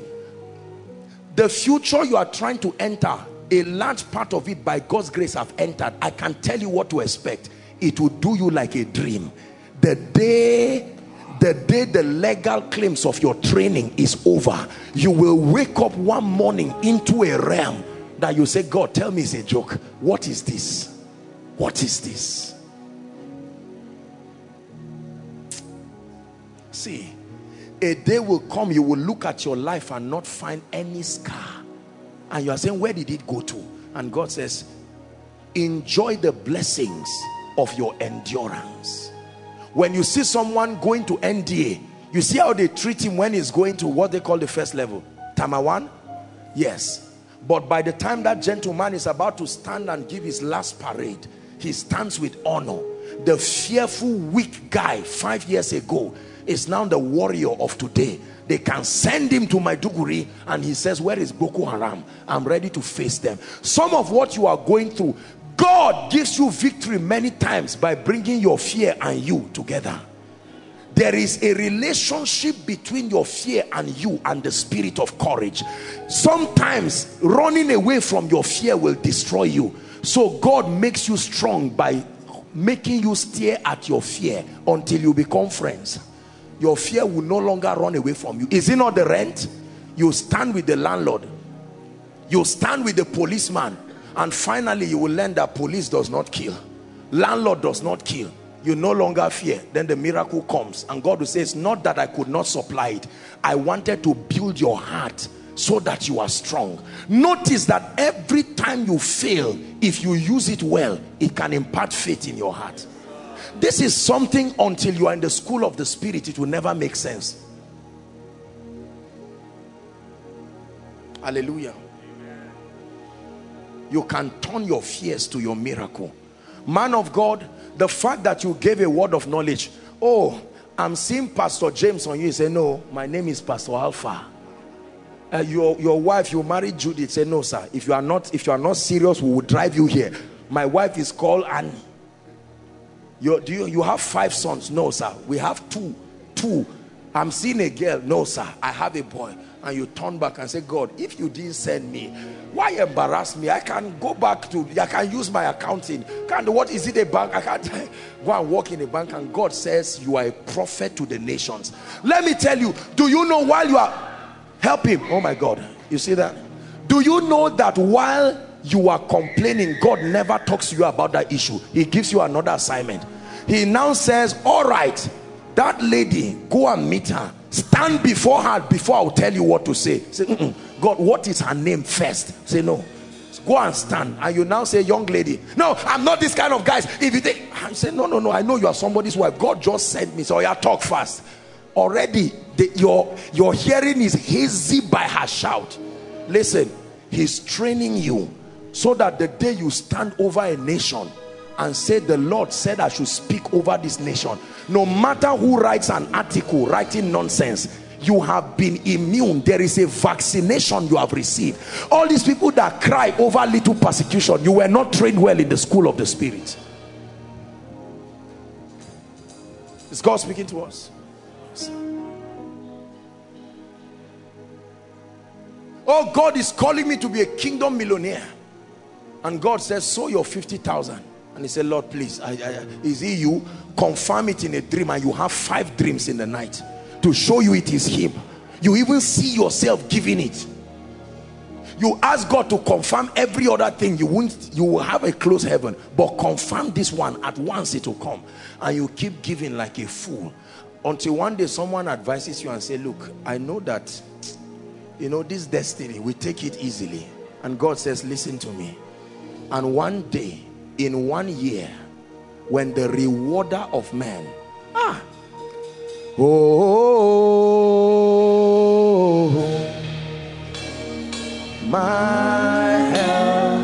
come. Oh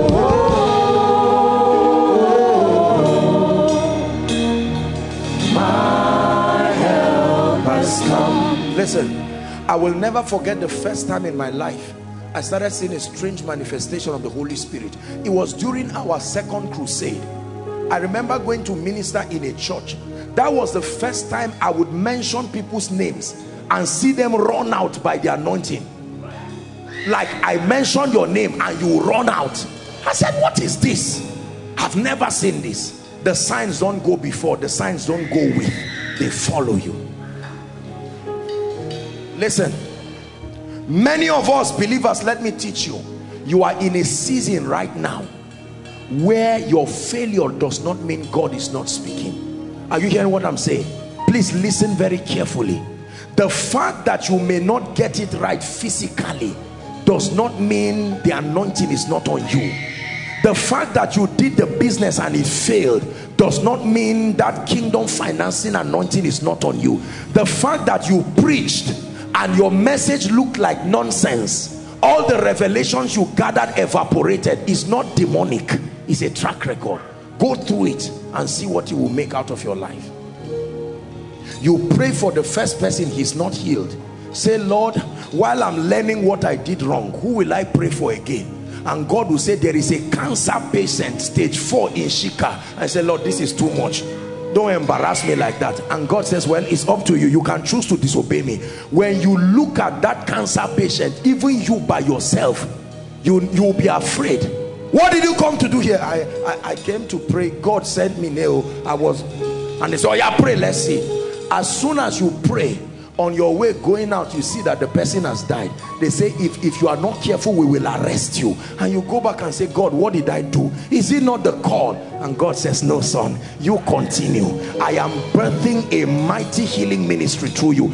A day will come listen a day will come in and through your life. Is no longer the issue of who is healed or who is not healed again.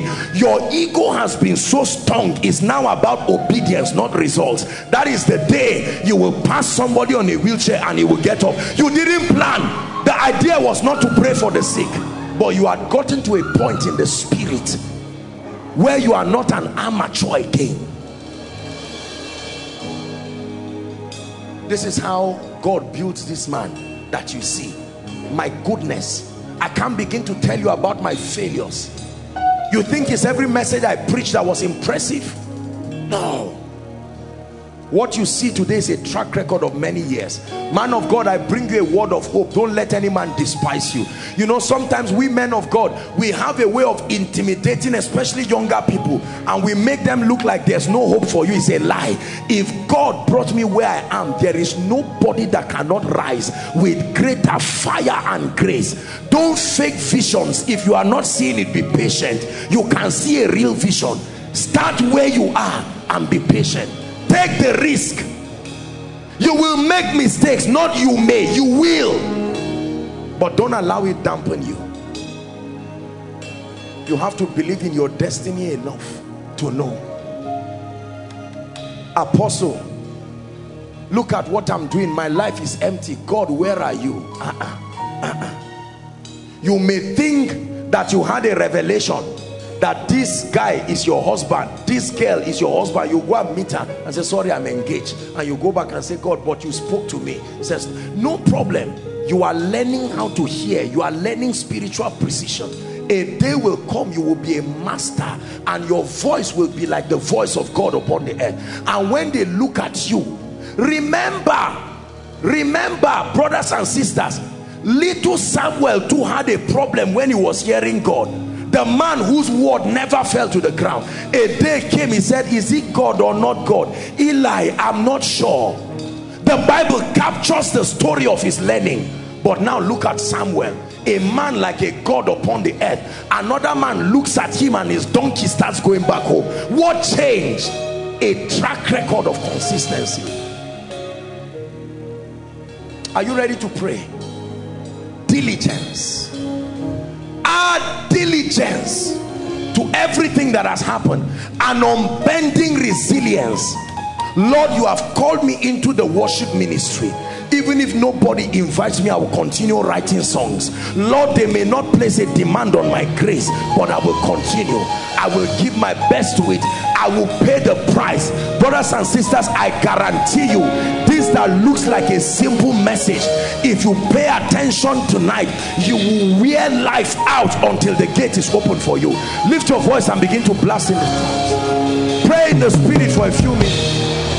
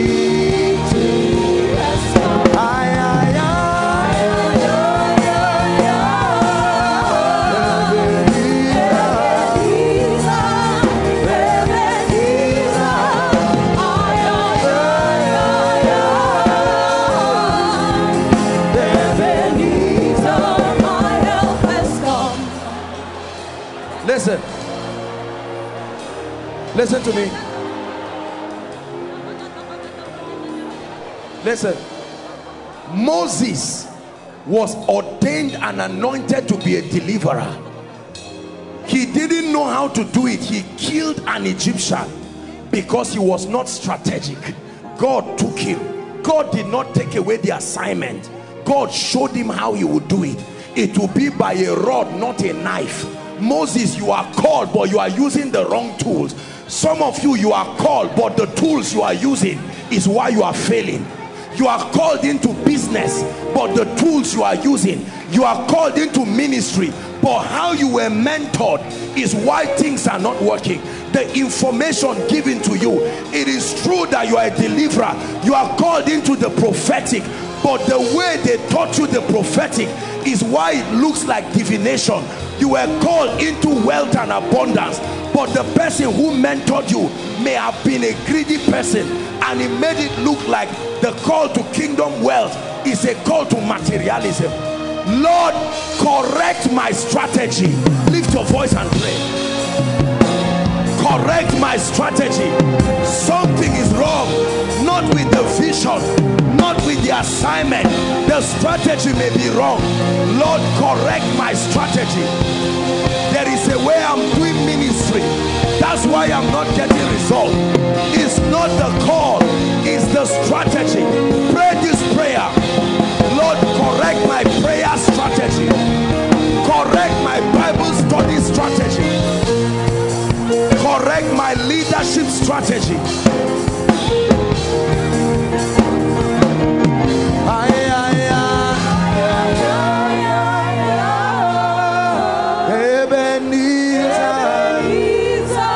Correct my strategy.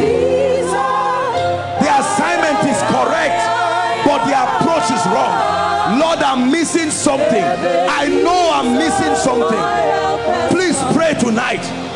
Shabakatoske parakato. Why is my church not growing?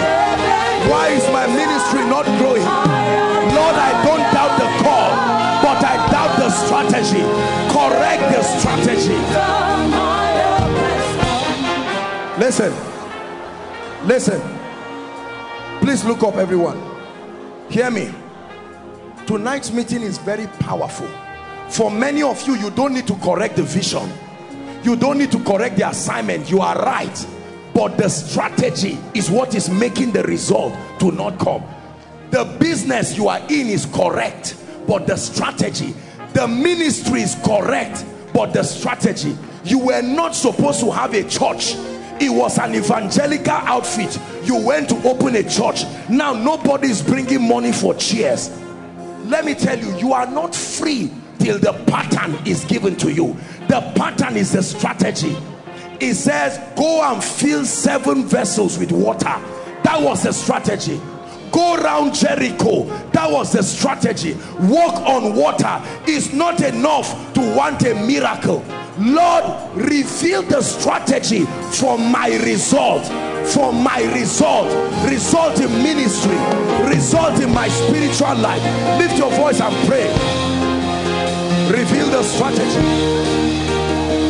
Reveal the strategy. Hey.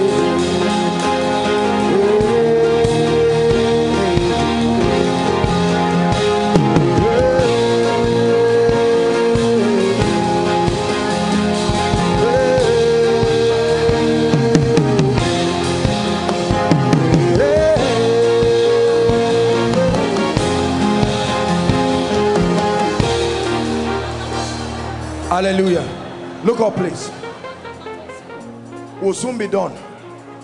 I want us to pray over our finances. Look at me. Many of us here, this is where we really need God to come in.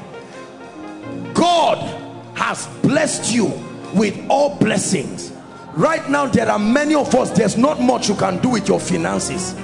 You are going to say, Lord, open my eyes. Where is my strategy? Not our strategy. Where is my strategy for ministry? How do i finance ministry? How do i finance my business?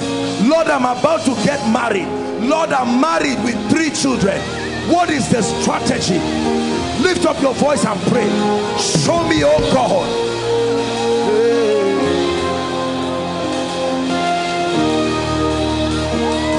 financial exploit comes with a solid strategy. Your ministry will never be financed until you receive a strategy. Your life and destiny may never be adequately financed until you receive a strategy. What is the blueprint oh god? Please pray koinonia. Don't take lightly this prayer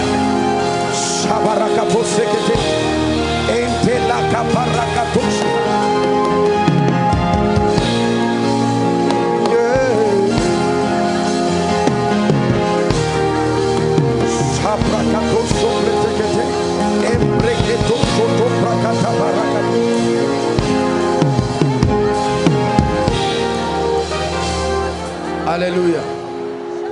Listen, please look at me.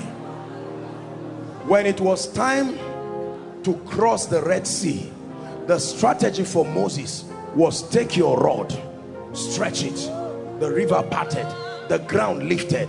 When it was time for Joshua to lead the people through, listen, the strategy was that the, the I think the, the, the priests, the, the, the Levites also went in front and then the Jordan parted. When it was time for Jesus, the strategy was not to part the water. You would die there waiting for water to part, whereas the strategy has changed. The fact that God is not doing something the way he did it yesterday doesn't mean he's, the, he's not the one doing it. Give us this day my strategy give me this day lord the strategy that started ministry from zero to 100 i've exhausted it what is the strategy from 100 to 1000 what is the strategy? Lord the strategy for my finances.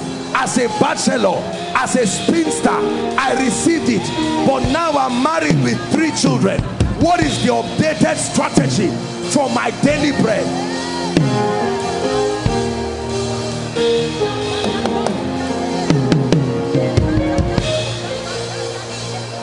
Hallelujah. Hallelujah. Someone met me last week, a dear, lovely man of God that I love so much. And he called, he said, Apostle, how are you doing it? You have been transporting people since Koinonia started. You are doing all of these things. You don't raise money. You don't do anything. You don't cajole. You don't invite preachers to raise. How do you do it? And I looked at him, I said, my brother, you must stay with God, not just to understand the call. Many of us, once you get the call, you just stand up and start running. No, the strategy is your advantage in any battle. Ask any military man. They call Operation ABC. That ABC is the strategy for the victory. If they say Operation this, the military people know that this is the formula we're using for the takeover. Strategy.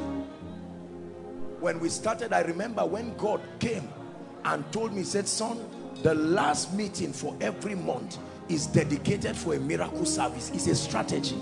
You will just get up blindly and go and make the last meeting of your own program to a miracle service and not get any result because it is a strategy. Every strategy has an anointing on it. You'll see us gather prayer requests here and I pray on it. For Bishop Oyedepo, his strategy is the power of the spoken word. You may not see anybody fall down under the anointing while he's speaking but the strategy is that he uses the creative word power of the word. Oral Robert his strategy was to lay hands. He didn't just speak. If there were 1,000 people Oral Robert will lay hands one by one. But if he touches you be sure you are standing up. Strategy. For Benny is to worship very sensitive annoying worship sometimes. He can tell everybody hush. And you are saying what is this? I remember once upon a time they had a program with Archbishop Benson Idahosa and he was worshiping, worshiping and one time Idahosa came and collected the mic and said rain is coming. And Idahosa just started shouting and that's how people started getting healed because the strategies are different. William Branham will stand and say the angel that was assigned to him has not come and that's how he will wear those people there. William Branham will stand like a herbalist and say he's apologizing, let the people be patient. And then at a point he will just say the angel has come. Word of knowledge. He will start moving in a strange way. And people attacked him. He said that's the blueprint that was given. Every man of God if he sits down and he's honest with you he will tell you the strategy. There is how I know the power of God is ready to move. I can't teach you I can teach you generically but there is a strategy. It's like the palm of your hand is wired for your use. As a man of God I cried to God. I said Lord what is the financial strategy for this ministry? Because this ministry will grow. And now the the mass media that is supposed to be an avenue most churches raise finances. A major part of the finance that runs ministry is from the media and now God is saying give the messages free. Don't sell anything. Imagine the hundreds of millions of naira that it would have brought. And now it has gone. Lord you have to reveal it. Ah when he comes to you my god when my god comes to you he will tell you something that does not make sense. But you are stupid enough to take it as a strategy. You will join those who are clapping for you to wonder and say lord i fear you hallelujah. Yes. There is a strategy. There is a way we do ministry here. It's a strategy that God gave. For Dr. Olukoya is prayer. He will raise prayer points and you will pray. And while you are praying in that prayer the power of God is moving and touching people there are many people. For Papa Adeboye he will stand and in the calmness of his voice make a prophetic declaration and people will come. For Reverend Dr. Uma Ukpai he will raise a song and while he's dancing and singing people are rising up. Don't copy strategies receive strategies.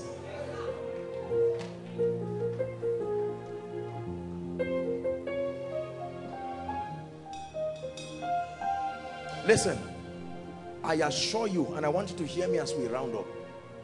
Believe me when I tell you this, that you will never fail. You walk with these truths that I teach you. You walk with these things that I tell you. It is arrogant to unnecessarily tamper with the equations. Many people, they don't have results yet, but they tamper with the equations. Receive it with childlike faith don't let anybody tell you this thing doesn't matter. Do they have the results you are looking for? There are many proud people, and I say this with every sincerity of heart. There are many proud people without results who go around talking against people who have tremendous results. Love everybody, but don't give your ears to people who don't have results. You will become like them. No man can give what he doesn't have.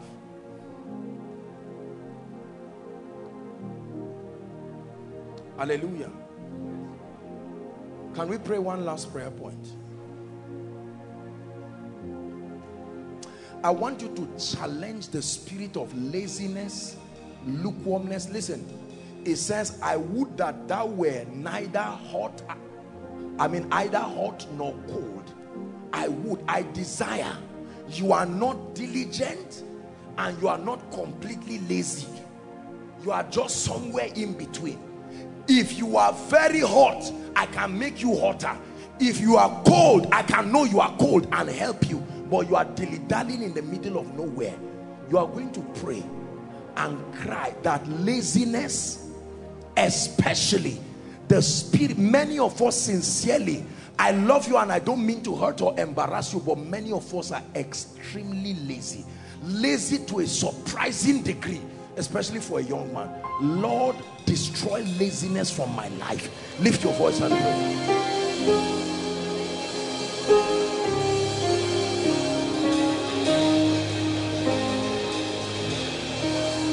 Financial laziness spiritual laziness intellectual laziness. Take it away from my life. Take it away from my life. Take it away from my life. Are you praying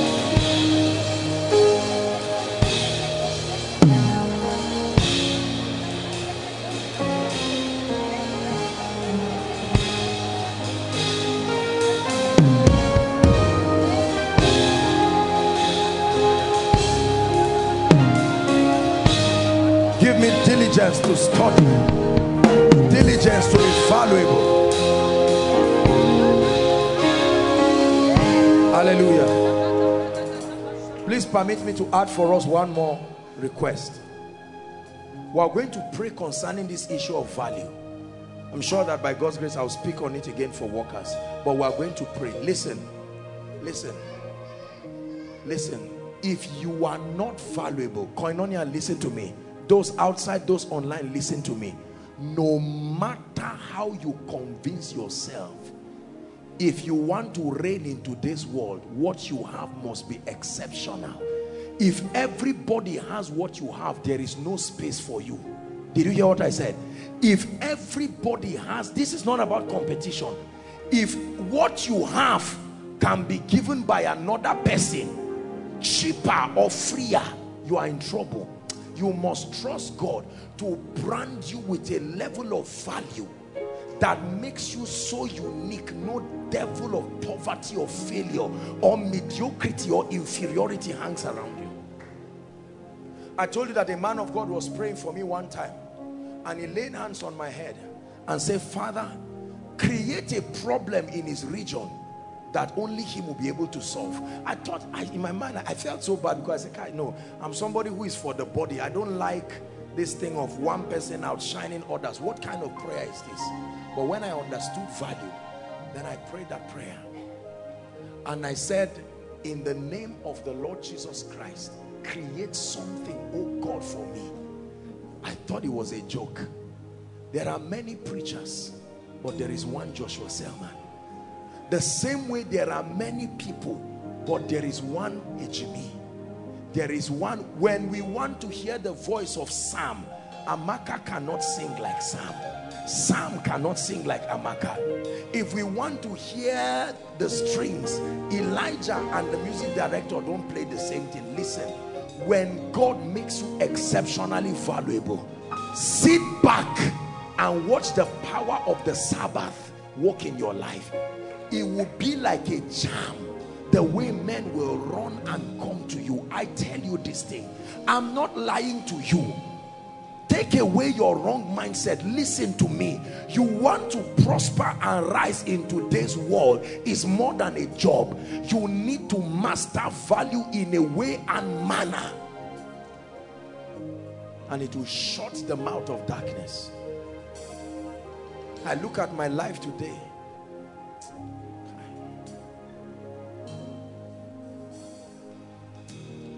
If you listen to what I'm teaching you my brothers and my sisters you will sit back and wonder and say what is this life is it will look unfair don't think it's happening just because he's called Joshua Selman it's not true it's a law Can you pray that one prayer as we're ending? I give you two, three minutes. Find a corner and cry to God. Lord, I'm not unique enough. I'm grateful for what you have made me. But I know there's something that you can put upon my life. That every time someone says, Pastor Femi, every time someone says, Pastor Alpha, I thank God for everybody, but that uniqueness. Pray. Grant me the grace to be valuable.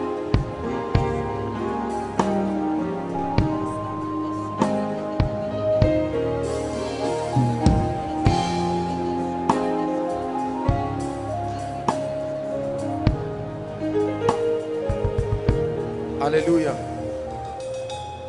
Listen, your value is what brands you, is what identifies you as to whether you are rewardable or not. Pastor Lawrence is so good in the graphics. When you needed to, to write the names of School of Ministry students, as anointed as I am, you didn't come to meet me. Because with respect to that, I'm totally not valuable. It's not an insult, it's the truth. Tomorrow, when we want to cook for the workers, you are not going to meet Joshua Selman. Nobody has ever come to meet me for advice on cooking. As sincere as I am. You won't come because you don't consider me that valuable. Nobody has invited me today to sing praise and worship. Does it mean I cannot sing? But I'm not that valuable. There are many options. Why should you be picked when there are easy options to you?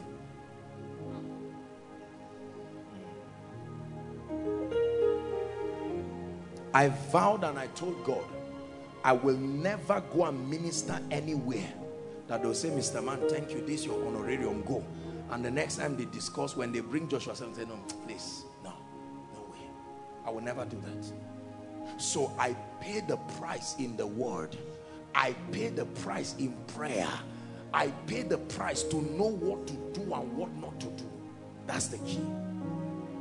And it will bring you to to suck the breast of kings they will give you access to their treasures treasures that they would not even give their relatives and you will stand and wonder and say life can be this easy koinonia hear me if no one is looking for you it's because you are not valuable enough don't be angry take this truly if you are not valuable enough nobody will look for you are we together? Yes. There are people I've met in my life. It's amazing how as soon as I met them and discern their value, those who used to provide that area of value, the doors of my favor towards them closed immediately. There are people like that. Are we together?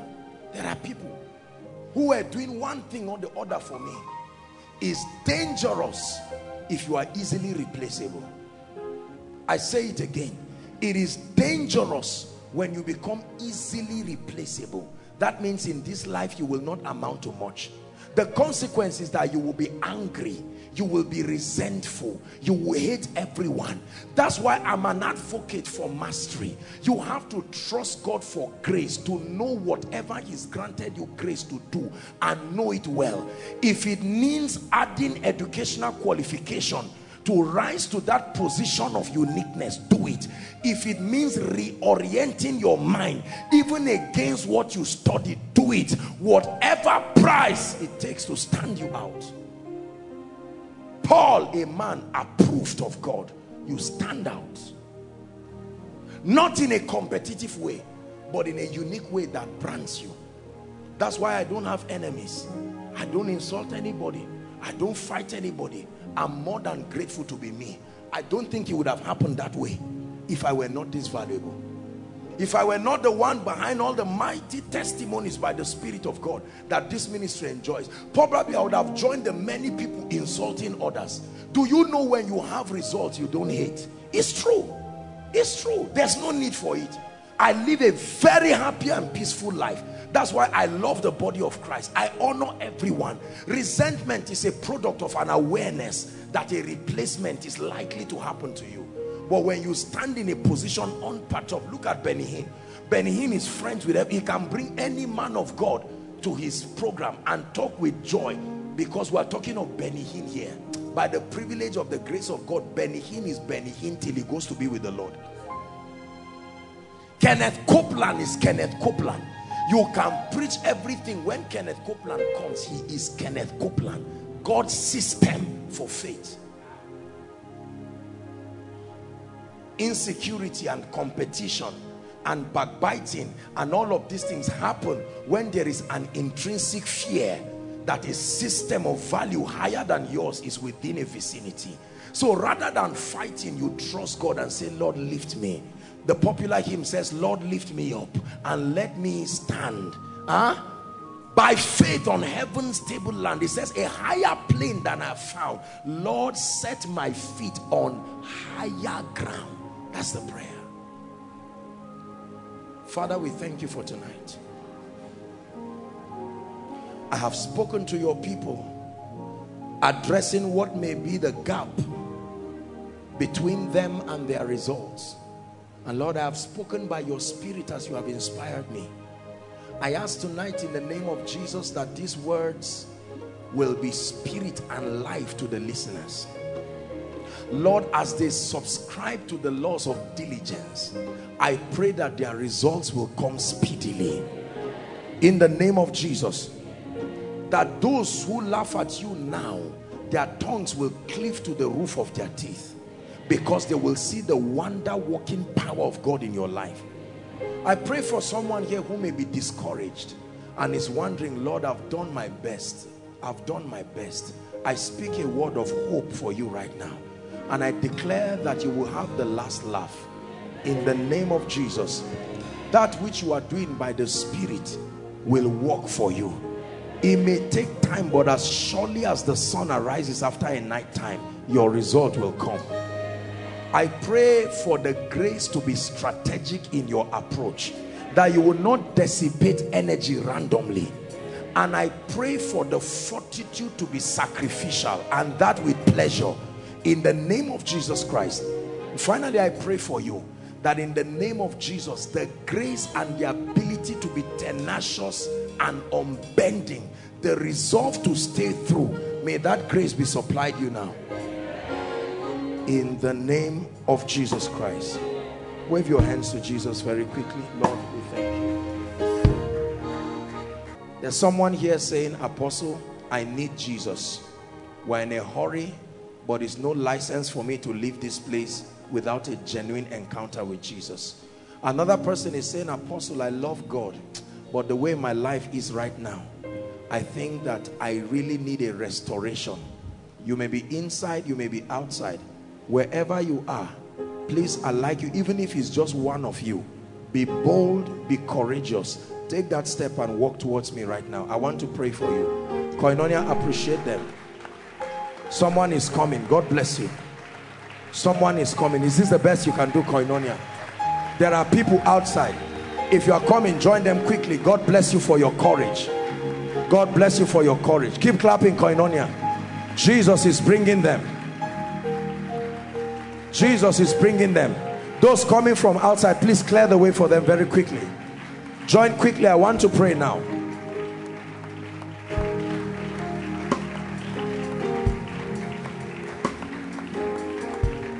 Hallelujah. Thank you so much, those of you in front. I love you and I appreciate you. While we wait for those outside to quickly join them if there are any, I want you to raise your right hand, say after me very sincerely, say, Lord Jesus. Say, Lord Jesus. Please join them, join them, my sister. God bless you. Those online, you can join them to say, Lord Jesus, I love you. Say it again, I love you. And I believe that you are the Son of God. Tonight, I ask you to forgive my sins, to cleanse me with your precious blood. I receive the abundance of grace and the gift of righteousness. And I declare that I reign in life. I declare that from tonight, I'm a child of God. Amen. Thank you so much for this great decision. Please follow the lady waving her hands. All of you in front, God bless you. Follow that lady waving her hands. There'll be a group of people to receive you and communicate a few words. We believe you are mightily blessed. To connect with the ministry and get more from Apostle Joshua Selman, follow us on Facebook and Twitter at Koinonia ENI. To stream Koinonia live, go to mixlr.com forward slash Koinonia radio. And download the teachings on koinoniasermons.org. For questions and inquiries, call 0814 721 4444 or 0907 777 7853. We love and celebrate.